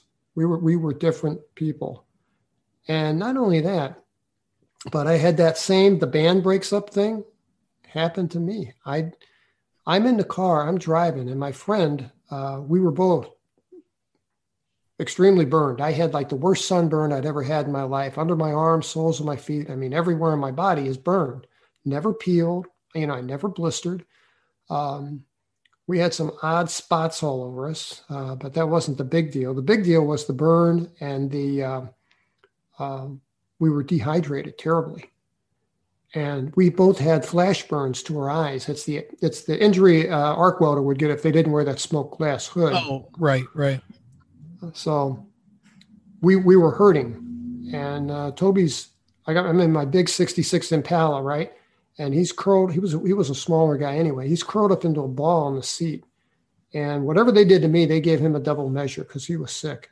And but what was strange was um, I couldn't reconcile it then, and I I don't get it today. But all of a sudden, I wanted nothing to do with the guy, and I can't I can't explain that emotion. That's not. I'm normally, if I'm your friend, I'm a loyal friend. Uh, you know, I'm a good friend. So that was, that was really contrary to. Uh, Yeah, and and you you had that feeling but you knew that he was like your best friend. You guys were a medic team together. Yeah. So logically, rationally, you knew that this guy was your one of your That's best exactly friends. Right. I, I But- knew that on a logical level. I did, but on But emotional emotionally, level, nope. And you know, Robert Hastings supported that. I mean, after talking to three thousand people like me, you know that that that's exactly what the uh, military does. You know, and I'm not talking about you know two guys seeing a silver disc dart across the sky. That's one thing, but to have the kind of experience that we had on that intimate level, um, they bust them up. They break them up. No, you know, no con- we were ordered to have no contact with one another at all. Yeah, so that's interesting. So in the book you had mentioned that you you guys were dehydrated, you had some kind of burns to the cornea of your eye like you were saying. Um you had the burns all over your body, some kind of weird spots on your body and you guys made it uh, back 6 hours back to base. Now, did you guys go like right to the hospital at that point? Did you go home? Uh, what what happened at that point? Yeah, we lived about four blocks from each other on, on the base, and we were walking distance to the hospital. Okay. And uh, I dropped Toby off. Uh, I should mention this. You know, this is a long ride, six hour drive. Right. Right.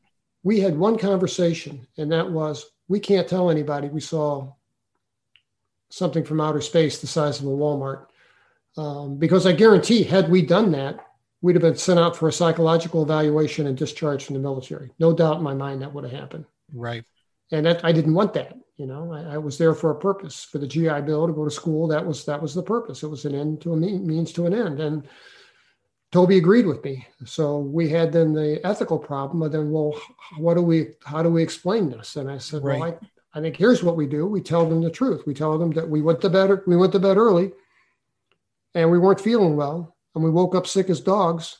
And we felt so bad that we left and came home and didn't care about a ten dollar tent. We just wanted to get home. Right. And uh, so that you was just leave story. out the just leave out the part about the giant triangle that's you know floating above you with the little people running around when you came to. Yeah, Yeah. Uh, you know, And- and, and- we were we were members of the hospital squadron, so these people were all our friends. We knew we knew Right. everyone; they knew us. And I'll say this: medical people do take care of their own. We were treated very, very well, yeah. But we were we were broken up and isolated from one another from from the start. Yeah. And one thing that um, people may not be aware of, but when you are in the military and you are on a nuclear base where, where there's very sensitive weapons and things like that, um, obviously you're not allowed to take pictures anywhere on the base or anything like that. Can you uh, kind of expand on that a little bit about some of the security protocols and things like that you guys uh, were instructed with? Yeah, you mean from when we landed on the base and got there? Yeah. Yeah, yeah. you know, we were told that uh, they they moved missiles around. They had a special uh, uh, van-like thing that they uh, used to move the missiles, and uh, you know, guys in jeeps in front and in back, and a helicopter over the top of them, and they would move these missiles around and warheads around, and uh, you know, we knew where the bunkers were, where the nukes were kept, and uh, you know, from uh, a block from my house, I had a clear sight of the flight line with the KC-135s lined up in back, Sure, and the B-52s in front. And um, every so often there'd be, they'd scramble them because at, at this time in 1977 we had a squadron of b-52s in the air 24-7 Yep. And when air rotation came these guys would take off in mass and Whiteman air force base is unique in that it had at the time i don't know if it does still now but the longest flight line of any military installation in the united states Oh, wow. because when the base was built uh, in the 40s, it was originally built as a glider base to train glider pilots. So it had a, a longer air, a longer airstrip, and uh, yeah. So I mean, there there were security police people around, and I mean, it was just understood. It was an understood thing that you don't Right. Well, these are, I guess, what I'm. My point is, is that you know these are very sensitive bases, uh, uh, weaponry, and and information that is on these bases with people living and, and dealing with the nuclear weapons and things like that. If you came back from a camping trip in the condition that both of you guys were in and started talking about a giant flying triangle with little people, chances are that you would not be telling us about this right now because you'd probably be in Leavenworth or even worse um, a, a, court martial or locked in a psychiatric ward or charged with treason. Um, where are your cameras? You know, kind of thing.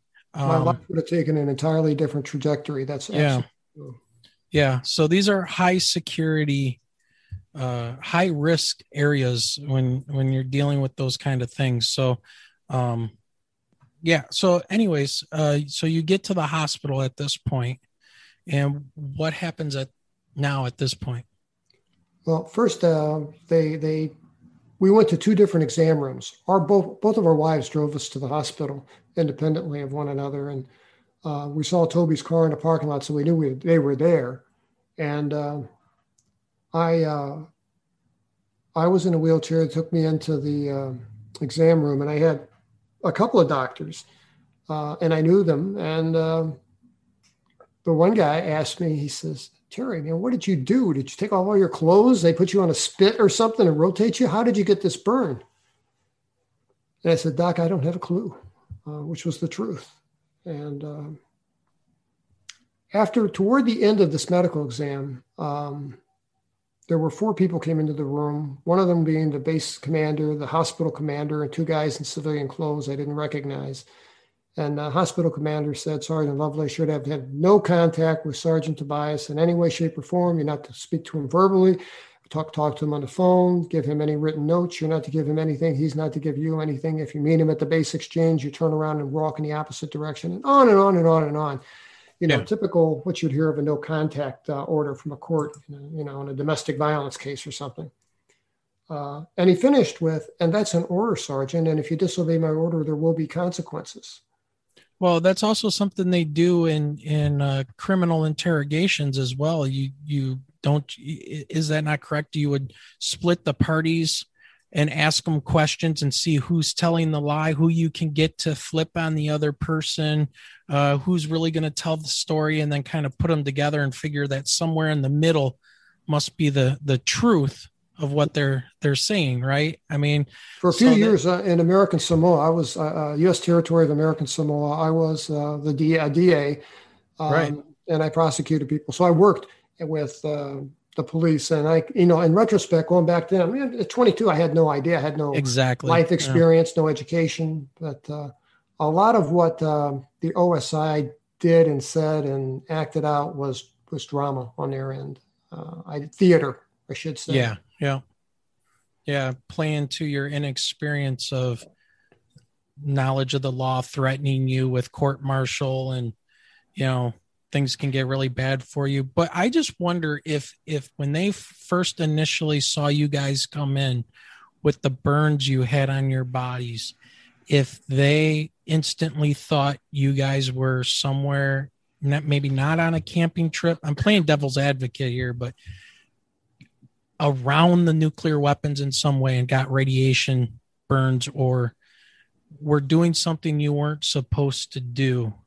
And that's why they separated you and gave you this kind of treatment because I, I, to me it doesn't make sense that you would go right into like almost like a criminal investigation unless there's something that they saw that said these guys were somewhere on this base even though they say they went camping and stuff but they could be lying. They could be agents. It's 1977. Mm-hmm. And and Soviets had their hands in all kinds of things in espionage and learning information and stuff.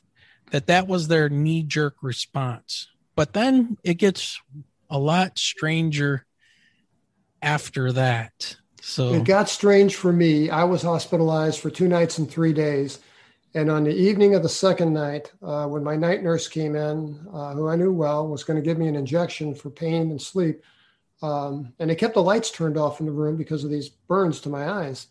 And uh, these two guys in blue business suits followed her in.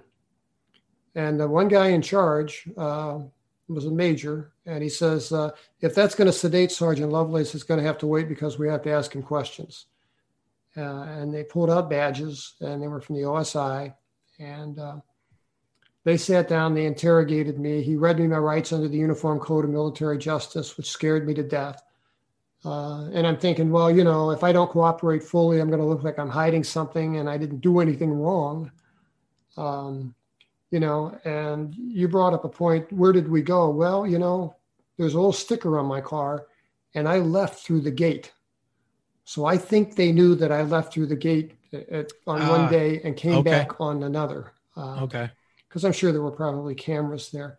Um, I think they knew where we went, and I think they know what we saw, and I think that because um, this this agent, the special agent from the OSI, scared me to death with intimidation. Like I said, theater, in retrospect, um, and then um, he had assigned me. a lot- I signed a lot of forms, an NDA, and a bunch of stuff, and. Uh, um, after this long exchange of intimidation, um, the nurse came back in and says, Doctor wants him to have this now. And the major says, Oh, it's fine. We're done. We're done. We're just taking off. So I get my injection, and the captain leaves. There was a captain along with him who didn't say a word hardly. And then there was just major and I in this room. And the major got down next to my ear, and he had this Louisiana accent like Calvin Parker has. And he says, Son, I know, and you know, you two knuckleheads stumbled onto something while you were out there, and I think you know what I mean. And I didn't answer the guy because I didn't know how to answer the guy. And he says, Oh, yeah, I think you know what I mean. All I want to know is how many pictures of it did you take? And you know, without thinking, I blurted out, Sir, I never took a single picture.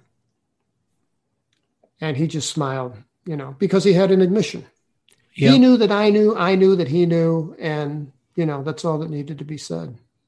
And uh, he he said, you know, I need your your camera and your film. And I said, sorry, I never took a picture, you know, and uh, never never. They they searched my house, they searched my car. Um, you know, there's nothing on my camera; it's empty. You know, it's a camera bag with a camera with lenses in it, and And they're terrifying or they're traumatizing and terrifying your wife during this time as well. They Right. did. You know, Going through your consent. house. Yeah, I mean, they were they were courteous. They didn't tear up the house, but they thoroughly searched through everything that we own.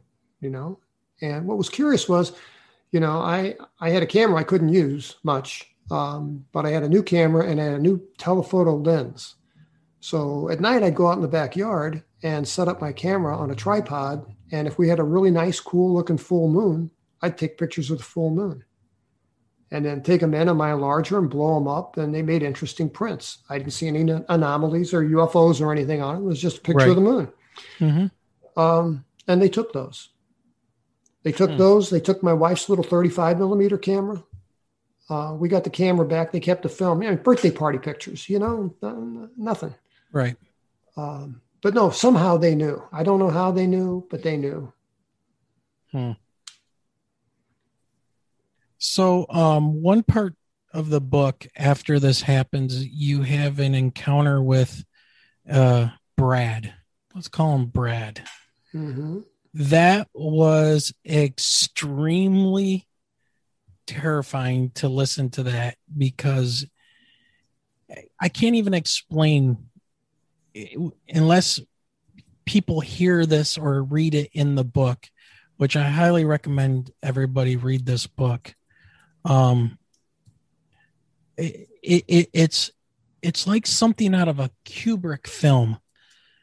You can call me Brad, and I'm going to call my you. name. That is my name, right? It was like Creepy. is he is he right? Is he gonna get some tape out and tape your eyelids open so you can't, you know, and start the brainwashing tree? I mean, it was bizarre. It was bizarre. It was bizarre. And you know, and he sat down and shook my hand. He didn't act like a military officer. He carried himself like a priest or something. And uh, he knew I was from St. Louis, so he starts rattling off some landmarks and uh, you know Regazzi's and the Busch Stadium and all this stuff. And uh, Okay. I'm like, yeah, yeah, yeah. And then I realize, hey, wait a minute, you're feeling comfortable with this guy. Now this So- you went you went back after you were released out of the hospital. Let me see if I've got the the timeline right. you were released out of the hospital, and then you were like, "I'll take a polygraph to Yeah. prove." Right, I'll I'll prove my innocent, uh, or at least I'll prove to you that I'm telling the truth. Um, because the OSI guys ended up telling you, or or was it the the base commander or It the was hospital? the OSI guy on the phone. Okay. I told you that you were on federal land and this was a possible uranium deposit you guys stumbled upon. Oh no, that was the doctor. That was the old. the an doctor? old Okay. colonel. Yeah, there was this old guy. I mean, I don't know how he was on active duty. I mean, he, um, but this this doctor who carried himself like he was seventy and, and half senile, but you know he had birds on his shoulders, so he was in charge. And he came into my room and sat on the bed and was very kind, very cordial, and said, "Well, you know, we figured this all out for you. The um, you guys had laid on those rocks, and those are those those gave you some burns, but that's that's natural. It's from radiation, and, and you'll be fine from it." Uh, and then he says, "And now I thought I thought this was interesting. Now this this you'll probably have some funny dreams after this." Uh, he was definitely right about that. Right. He says, "But you know what? If you don't talk about them or share them with anybody, they'll just go away." And he says, "Besides, this is nobody's business, and you know you shouldn't talk about it." And I said, "Yeah, you know, I, uh, Doc, yeah, I do. I understand. Yes, sir. You know, it was a bad experience. I got no reason to tell anybody anything." And he said, "Uh, "That's good. That's good. That's good. That's good." Uh, Hmm. But he made it sound like there was a rational explanation for everything that happened to us, um, you know. And medically, I knew different. Uh, I don't know what happened to us, but I know we weren't laying on a plutonium rock Right, right. uh, Um, uranium but deposit. Yeah. but so you you decide you want to do a polygraph and you're going to meet with the OSI guys again and and you they bring in this character um who goes by Brad now it, it everything you you explain in the book about this guy and the methods that they were going to use some type of a, a hypnosis and a, a drug induced state to me in 1977 that sounds of eerily of cia You know, uh, I put a little email address in the back of Devil's Den in the epilogue, and I said, if you've had an experience, I'm not a doctor or a therapist, but write to me and I'll write you back. And uh, you know, if you want to discuss something with somebody, I'll you can do it with me in, in absolute anonymity. And I thought, man, I bet I get hundred emails. Well, when I wrote the second book, Devil's Den: The Reckoning, I'd received over fourteen hundred. wow I have 1,700 now. And um, I've talked to a lot of people who told me that they had the same kind of visit. And sodium amytal, I didn't know what the drug was. They, they told me that sodium amytal was the drug that, that they used on me. It used, used it by the gallons in uh, 1970, 1960s. And uh, wow. Wow. Okay um but now i know that you and toby had this falling out. You were told to stay away. He ends up getting uh orders to go to japan. That's right. correct? Yeah so they're they're definitely breaking the families apart and and moving him and his family far from you so you guys are separated and i know you didn't have much contact with them except to basically you know say goodbye I want to Um, explain that. I, I do. yeah because I, you know, emotionally, I on the on my logical side, I knew that I'd worked for three years with this guy. Our wives were friends. We were friends. Uh, you know, I felt like I owed him a pat on the back, shake his hand, good luck in to- in, uh, in Japan, and uh, it's been it's been a privilege to work with you. Uh, Mhm.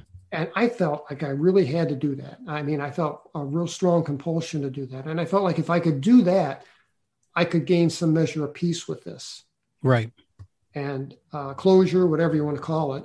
And so I, we were coming back from a grocery store, and I told my wife, uh, four blocks away, I said, "Swing by Toby's. I want to run in and just tell him goodbye." And she's like, "Terry, don't mess with these OSI people." Uh, she was against it, but you know, she relented and pulled over, and I hopped out of the car and I ran up to the door. Same door I'd walked through a hundred times before. It's never locked. I know that. I turned the knob and I knocked three times on the door like I always did. And I said, Hey guys, it's me. And I stepped inside the house. Um, and his wife walked by and they were packing. And she gave me a very hard look and she said, You're not supposed to be here. Mm. And I said, I know, I'm not here to confront anybody. I just want to say goodbye to my friends. And uh, she kept walking. And Toby heard our exchange and came from around the corner from the bedroom and walked up the hallway. And when I saw him, it wasn't like seeing my friend. I don't know how to explain it, but I felt stunned. I just felt weird. I just felt uh, nervous, anxious. Uh, and I, you know, I went in there with the intent to, to hug the guy and say, you know, great working with you. I thought that that would be appropriate, um, but I didn't do that. Um, Hmm. And he walked up to me, and he well, he looked like a train wreck. I mean, he was shorter than I was, uh, but he was always meticulous about his appearance. And I mean, he he was the guy that always had the, you know, pressed uniform and his shoes shined and a haircut within regs. And you know, I was the slob of the two, but uh, but he was always. Uh, I mean, even when even when we played volleyball or something, he looked managed to look good somehow. You know, I don't know. He was Right. very particular about his appearance. And um, he came around. His hair was all wonky. He had a growth of beard and um, dirty clothes. Uh, I mean, I cut him some slack because he is moving. But he walks up to me, and I I stuck out my hand the same time he sh- stuck out his hand, and we missed each other. And we finally managed to do this inelegant kind of handshake. Mhm. And um, I said, I hear you're going to Japan. I just want to wish you well. And it's been good working with you. And he's looking up at me, and I can smell liquor on his breath. Now, Toby wasn't a drinker at all. Mm. I mean, he might drink a beer at a barbecue, but if he had a second can, half of it would go into chicken on the grill or something. He, he was not a drinker. And uh, it smelled like hard liquor. Um, it wasn't beer. And his eyes were bloodshot. And he looked up at me and he had tears in his eyes. I mean, they didn't run down his cheek, but his eyes teared up. And he just said to me, It happened, didn't it, Terry? And I said, Yes, my brother, it happened. You're not losing your mind. And then he said, "Yeah, but why us?" And I'll tell you, that just that just struck me like somebody smacked my face. And I Yep. I looked down, I broke it broke from his gaze. I looked down at my shoes. I said, "Man, I don't have a clue." And I ran out of the house. And uh, I, you know, I left there thinking I'd have some type of of um, a peace, you know, closure. But no, it was nothing but anxiety. Now, was that the last contact then you had with Toby at that point? It was. It and, was. and then eventually he ended up passing away. He did. He passed away in September of 2007. So we had all of those years that we could have been together, you know, Yeah.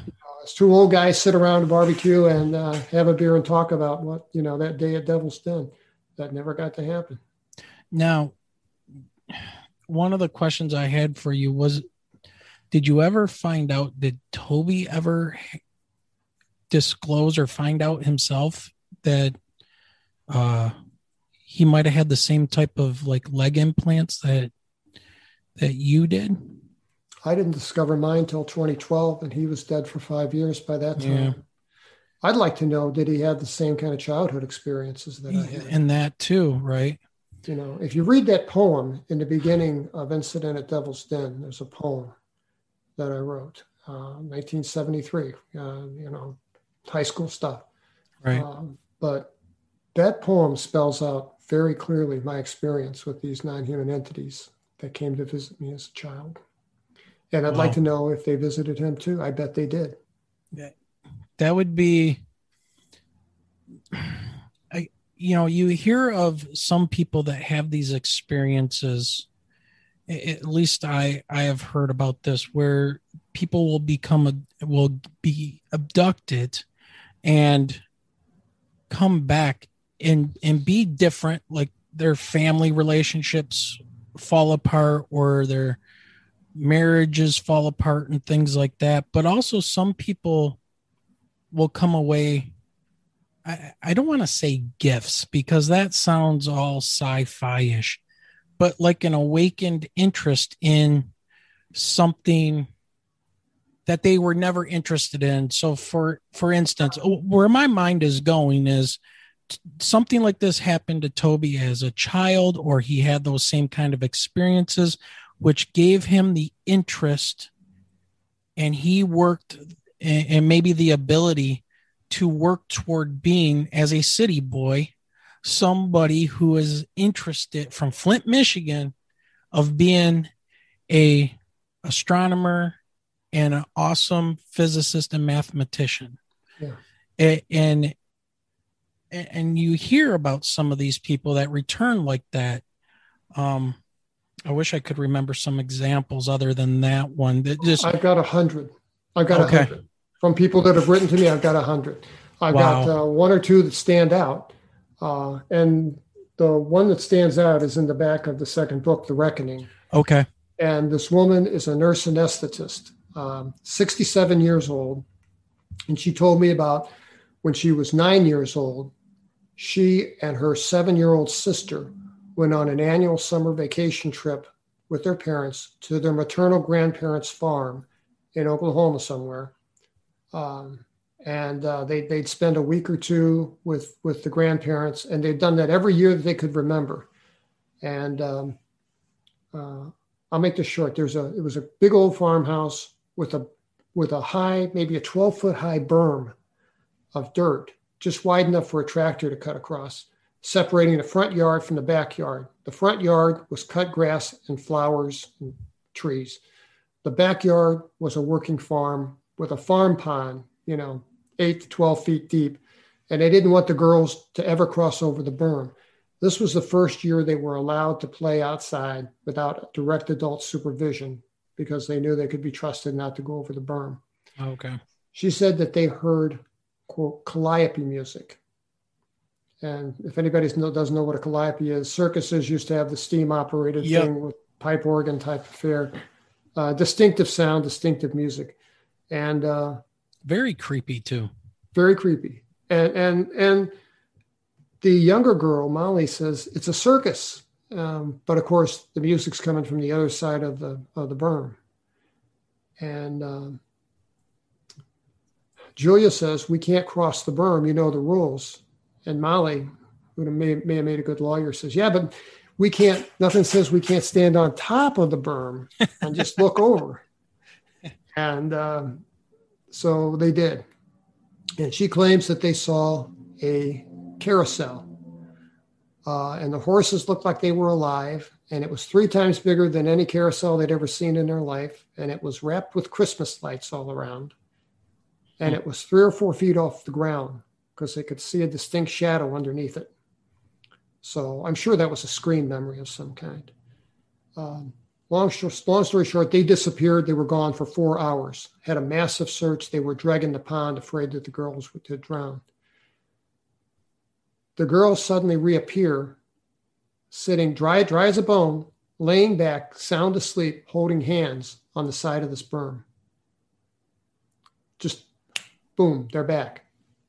And no memory of anything that happened, no memory. Of, uh, all, the last thing they remembered, I ended up meeting this woman uh, in person, and, and they no memory of it. Um, she said the last thing she remembers was uh, climbing to take a look over the hill, and she remembers seeing this giant, giant, crazy circus ride, and uh, just quote being mesmerized by it. Mm. That's the last thing she said. But but the point of the story is is that when they left there, they left as two different little girls. While they had been really close, really tight as sisters, now there was something between them, and Julia, who had struggled in school with math and science, uh, is suddenly a math wizard. She goes back and starts fractions, and it's like, bingo, no problem. So goes from being a solid C student to an honor student and you know taking upper level classes molly takes a downward trajectory and is sullen and unapproachable and complaining and genuinely not happy with life and just went from being a happy girl to an unhappy little girl. Hmm. And I asked her, Well, when you guys were adults, did you talk about what happened on the farm? And uh, that's when she told me that Molly had passed away uh, five years earlier. Yeah, I, for, I don't know what date it would be. Five years earlier from when we talked, and uh, from from breast cancer. And she took uh, Family Medical Leave Act time to be with her while she was in hospice toward the end. Mm. And uh, one day she uh, mustered up the courage to say, "You want to talk about what happened at Grandpa's that day?" And she turned her face to the wall and said, "No." Mm. And died shortly thereafter. Wow. Would not talk about it. But Julia absolutely left with a gift. Um, you know, she got the benefit, Molly got the burden. So go figure. Yeah. Uh, man, that's, uh, yeah, that's quite the story. And you said you've got at least a hundred of story stories yeah, like that. Wow.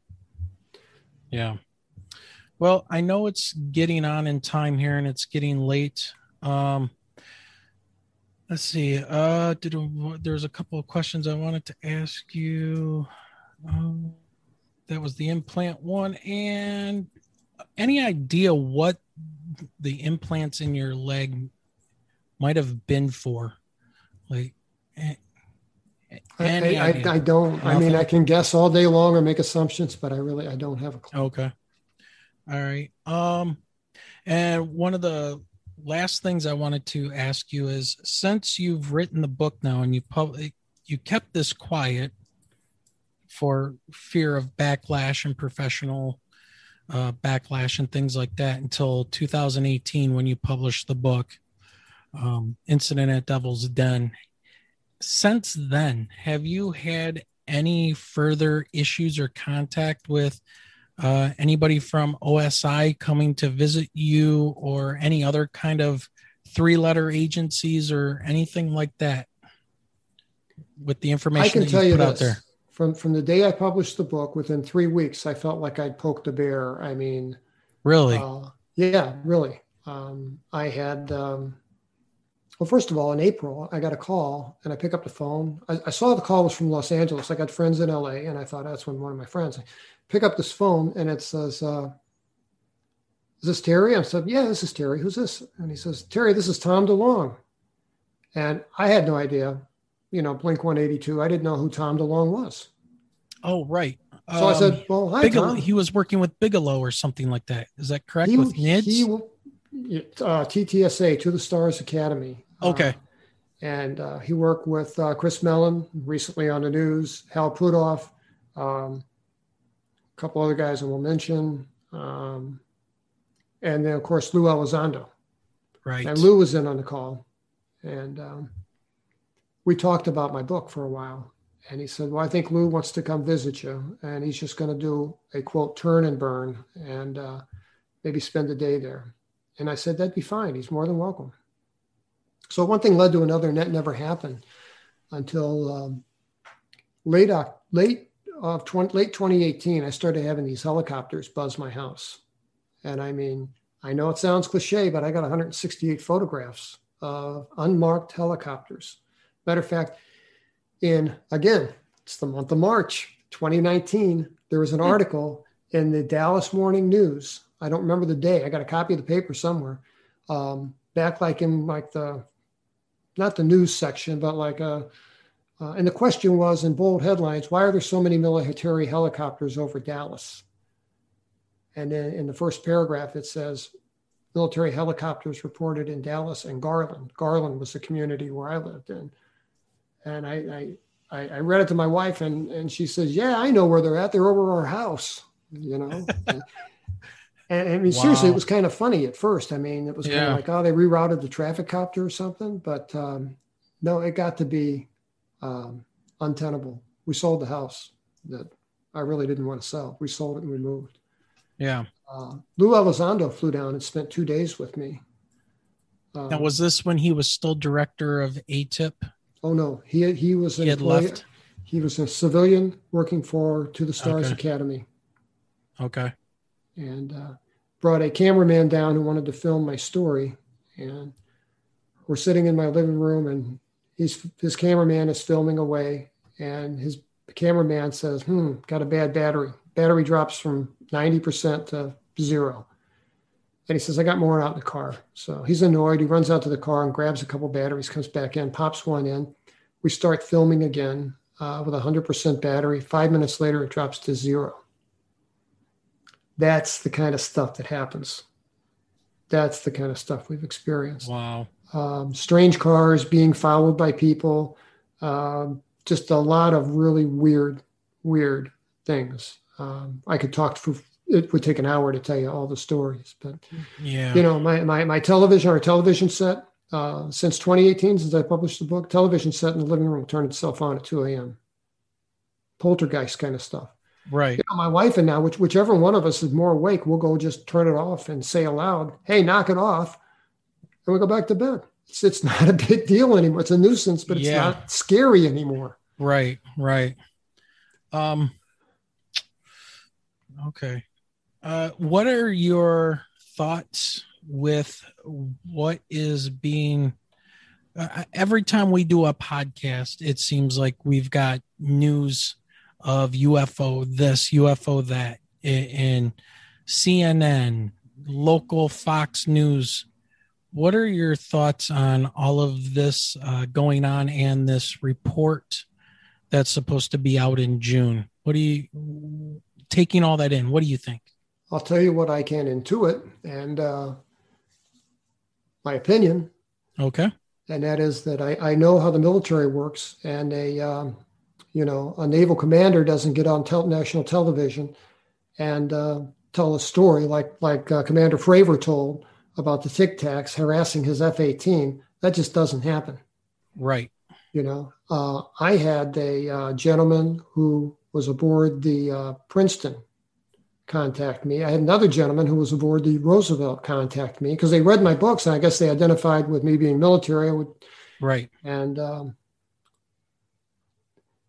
yeah, you know, something's going on. Like I say, th- th- these people that are coming forth and are telling these stories that are affiliated with the military, that permission to do that comes from the highest level. That comes from the executive level of government, not Yeah. the legislative, not the judicial. That comes from the executive branch, from the president of the United States. And everything happens for a reason. There's timing behind all this. You know, Yes. they know, and they could have told us back in December. They could have told us 10 years ago, but they didn't. But they think June is the, is the right time to tell us.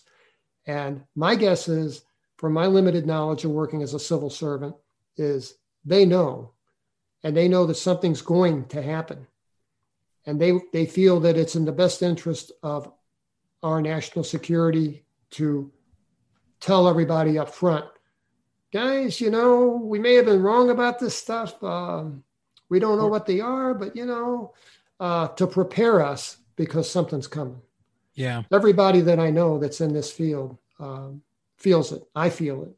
Um, something's coming. And uh, there was a doctor uh, from Israel, Haim Eshed, who uh, was quoted in the Jerusalem Post on December 8th of 2020, saying that the United States and Israel have been in a treaty with the Galactic Federation for many years, and that President Donald Trump had plans to make full disclosure to the United States people, and that quote, Dr. Dr. Eshed's words were, "ET dissuaded him from making that disclosure."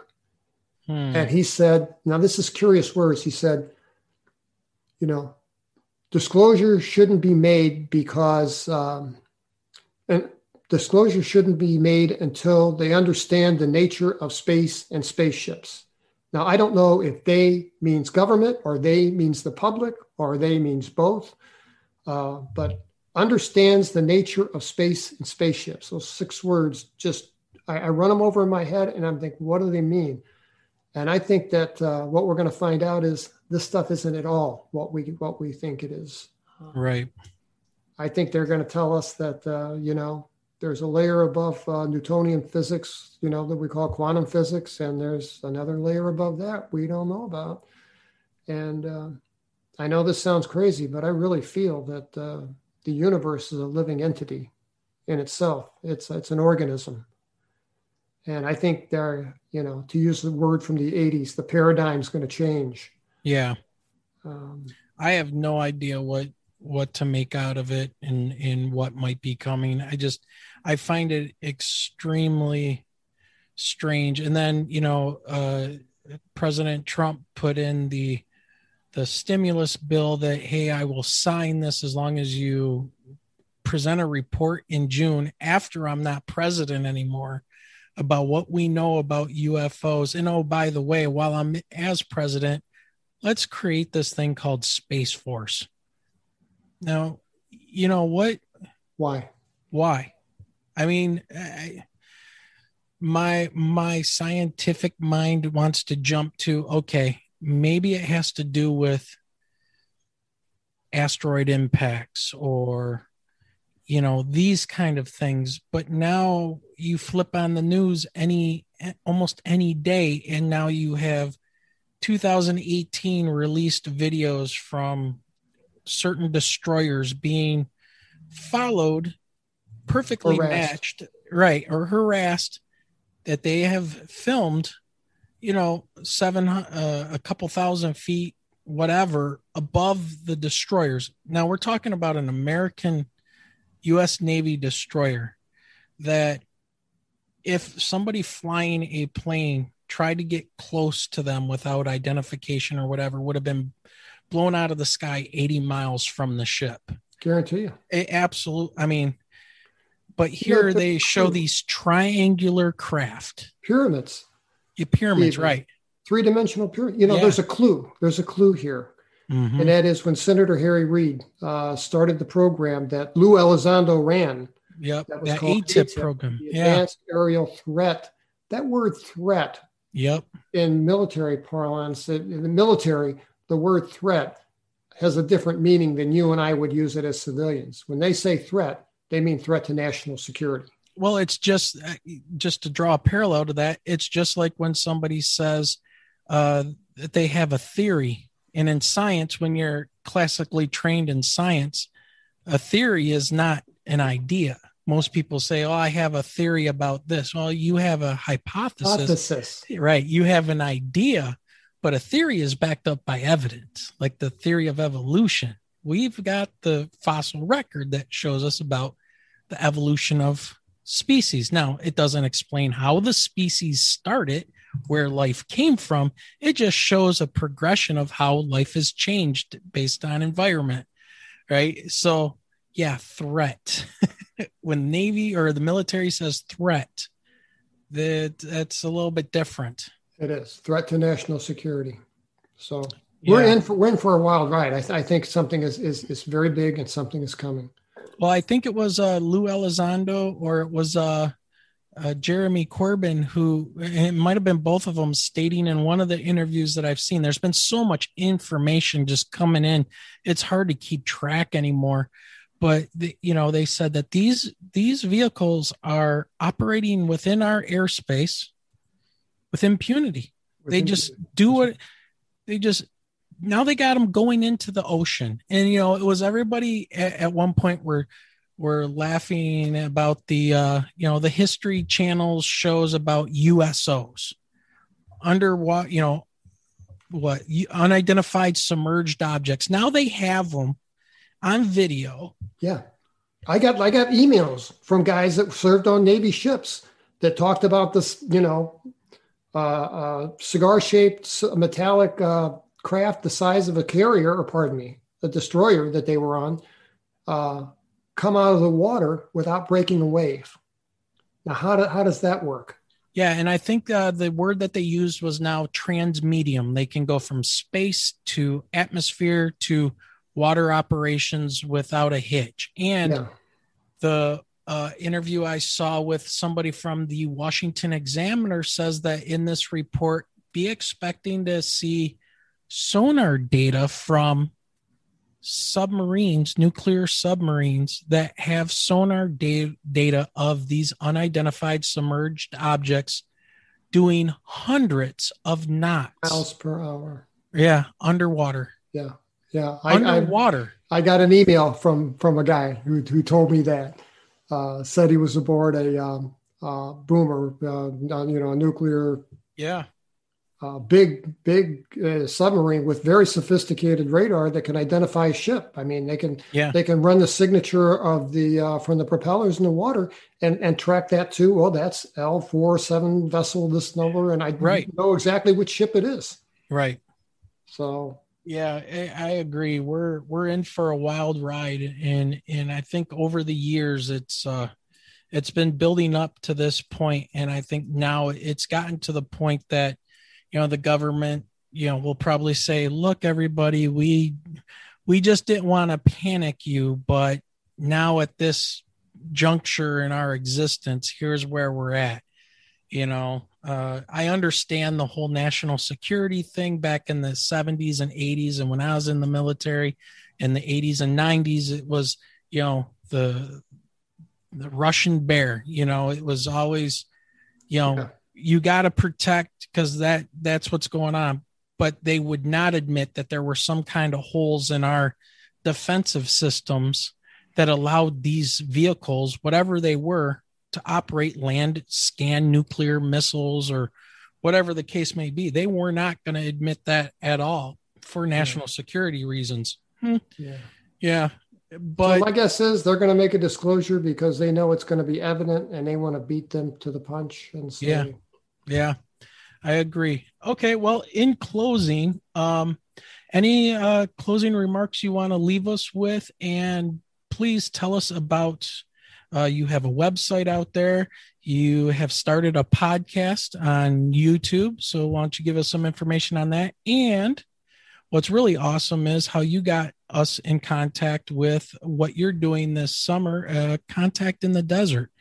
So Yes. bef- before Thank we you. go, yeah, Contact in the Desert is the world's largest UFO conference. I, it's been a privilege of mine since 2018 to attend every year.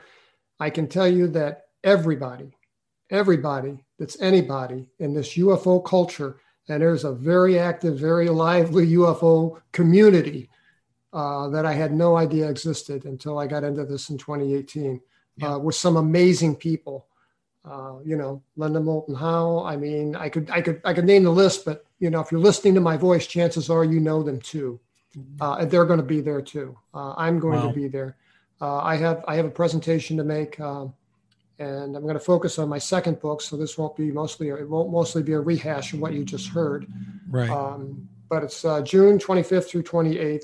It's a virtual conference, um, but it's set up in a really cool way uh, where you can attend virtually. You have a little avatar and you can go to meeting rooms. Uh, I'm going to give a presentation. I'm also going to do a workshop. Um, I'm doing a workshop for um, experiencers based on the data that I collected from these 1,700 emails that I've got from people. And what I did was I put them out on an Excel spreadsheet looking for commonalities. And I found some. And uh, so, if, you know, if you think you've had an experience or if you're just curious, um, please come to my presentation, my, my workshop. Um, but come anyway, it, it- it's going to be awesome. My books are Incident at Devil's Den uh, for sale on Amazon, or I think you can pick it up on the website. Fantastic book. I mean, terrifying and well written. And if you get a chance to get the Audible version and listen to Terry read the book so you can get that inflection in the voice and things like that, that's how I love to read. And it changes it changes the story. Um, so just for people's, you know, I, I'm not a big book reader, I'm a listener. And uh it, it was just fantastic. I can't uh, give enough praise to that book because I'm definitely picking up the second one, which you're going to talk about now. I, I am. I am. I'm happy to say both books hit number one bestseller on Amazon. Um, uh, the second book is Devil's Den: The Reckoning. I put that out December 20th of 20. Oh, pardon me, of 2021, 2020, 2020. I lost a year because of COVID. You know. right? Oh. Everybody has. Yeah. So uh, the book is out. The Kindle is out. I'm working on an audiobook. Uh, halfway done with it. Uh, Awesome. So I hope to before before June 25th. I hope to have it up and on Amazon available for sale. So check Amazon and look for it. Uh, and I appreciate the opportunity to be uh, your guest tonight. Thanks to you and Michelle, and it's a pleasure to be here. Oh, we are very happy to have you. Yeah, we appreciate you making time for us. Yes. Um, and also, um, Terry does have his own podcast now on YouTube. Just, uh, I think you call it Devil's Den Podcast, correct? I do. We've we Yep. filmed about seven segments. Um, Okay. uh, I'm going to be making a change uh, to a radio station Oh, okay. that I that I really shouldn't announce now because we're working out the details. But, Okay. Right. Right. I'm going to have a weekly radio show um, soon. awesome. Uh, That so is great news. That instead of the podcast, but Okay. um, same idea. I'm going to have guests and cool stuff, and if it's esoteric, it's there. You know. Right. Right. Um, people people love listening to the stories. I mean, I grew up listening, you know, with my mom, and you know, listening to AM radio and all the different shows as a as a small child, and just love listening to people talk and tell their stories. Yes. And uh, podcasting to me is is AM radio in the future. You know, it is. it, and you can have these long form conversations like i'm not sure how long we've been talking here probably two hours Yeah, gotta um, be. at least and you know it feels like it's been 10 minutes Always, and, every time. it's just amazing and then once again your uh your website is just terrylovelace.com right? Yes. I don't have my second book. It's ill maintained. I'm, I'm lazy. I don't have the second book up on there. Yeah. Yeah, but if you go on that website, you can see the the picture that Terry drew of the craft. It's on his website. If you click on the about me page, you can see a pretty extensive bio. It's more extensive than what Michelle and I uh, said at the beginning of this podcast.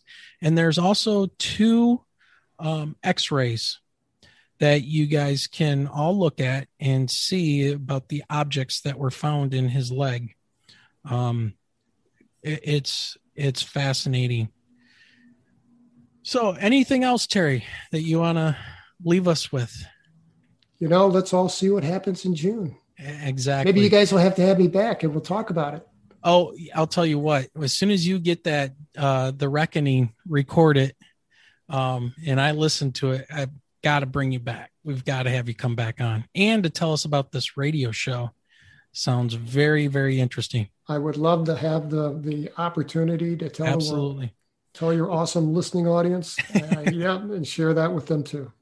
Well, again, uh, we just want to say thank you for coming on and helping our little podcast that, due to our experience, we've been brought into this community. This, I, I don't even know how to explain it, but it has been a wild ride. I mean, it is all I can say. Yeah, we're members of the community. Yeah. We're in a club. You were, yeah. and, and, you know, depending on how you view that club, you may not want to be in the club. I, I, I don't know. So, all right. Well, thank you very much, Terry. And uh, we look forward to having you back on. It was a privilege and a pleasure to speak with you. So, just want to say again, thank you very much. Great. I'll talk to you guys soon. Good night, All right. Michelle. Good night. Have a great night. You too. And we will be in touch. Take care, Wayne. Thank you. Wow, Michelle. That was quite the recollection. I just am at a loss for words with that interview. Well, and I think the digging into most recent events in the Devil's Den area has what just has me mind blown. Yeah, that really s- kind of struck a chord with you a little bit with the uh the mother that had died in 2018 and then the part of the one young man's skull that was found and that was it.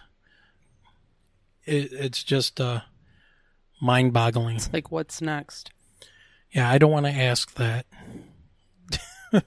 I, I'm afraid to know what's next. Well, I guess we'll find out in June.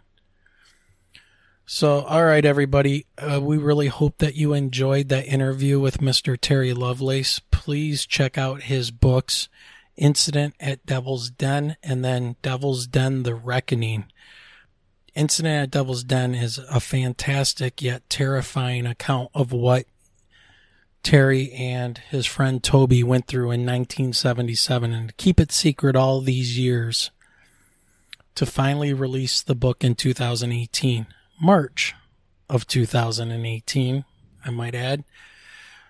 Um, you can find Terry's website at terrylovelace.com.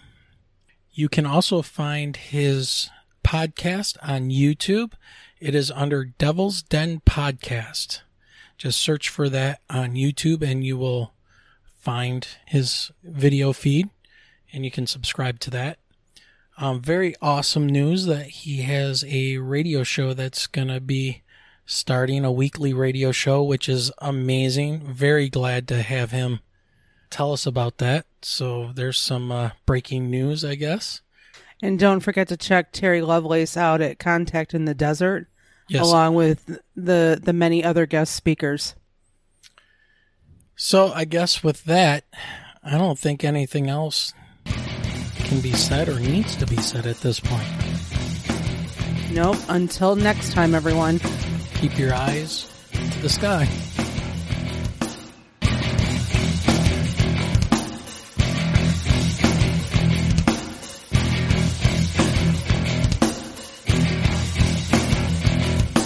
You have been listening to the Michigan UFO Sightings and Paranormal Encounters podcast. You can reach us at mi.ufo.podcast at gmail.com. You can also find us on Twitter at mi underscore UFO and join our Facebook group by searching for Michigan UFO Sightings and Paranormal Encounters. So until next time.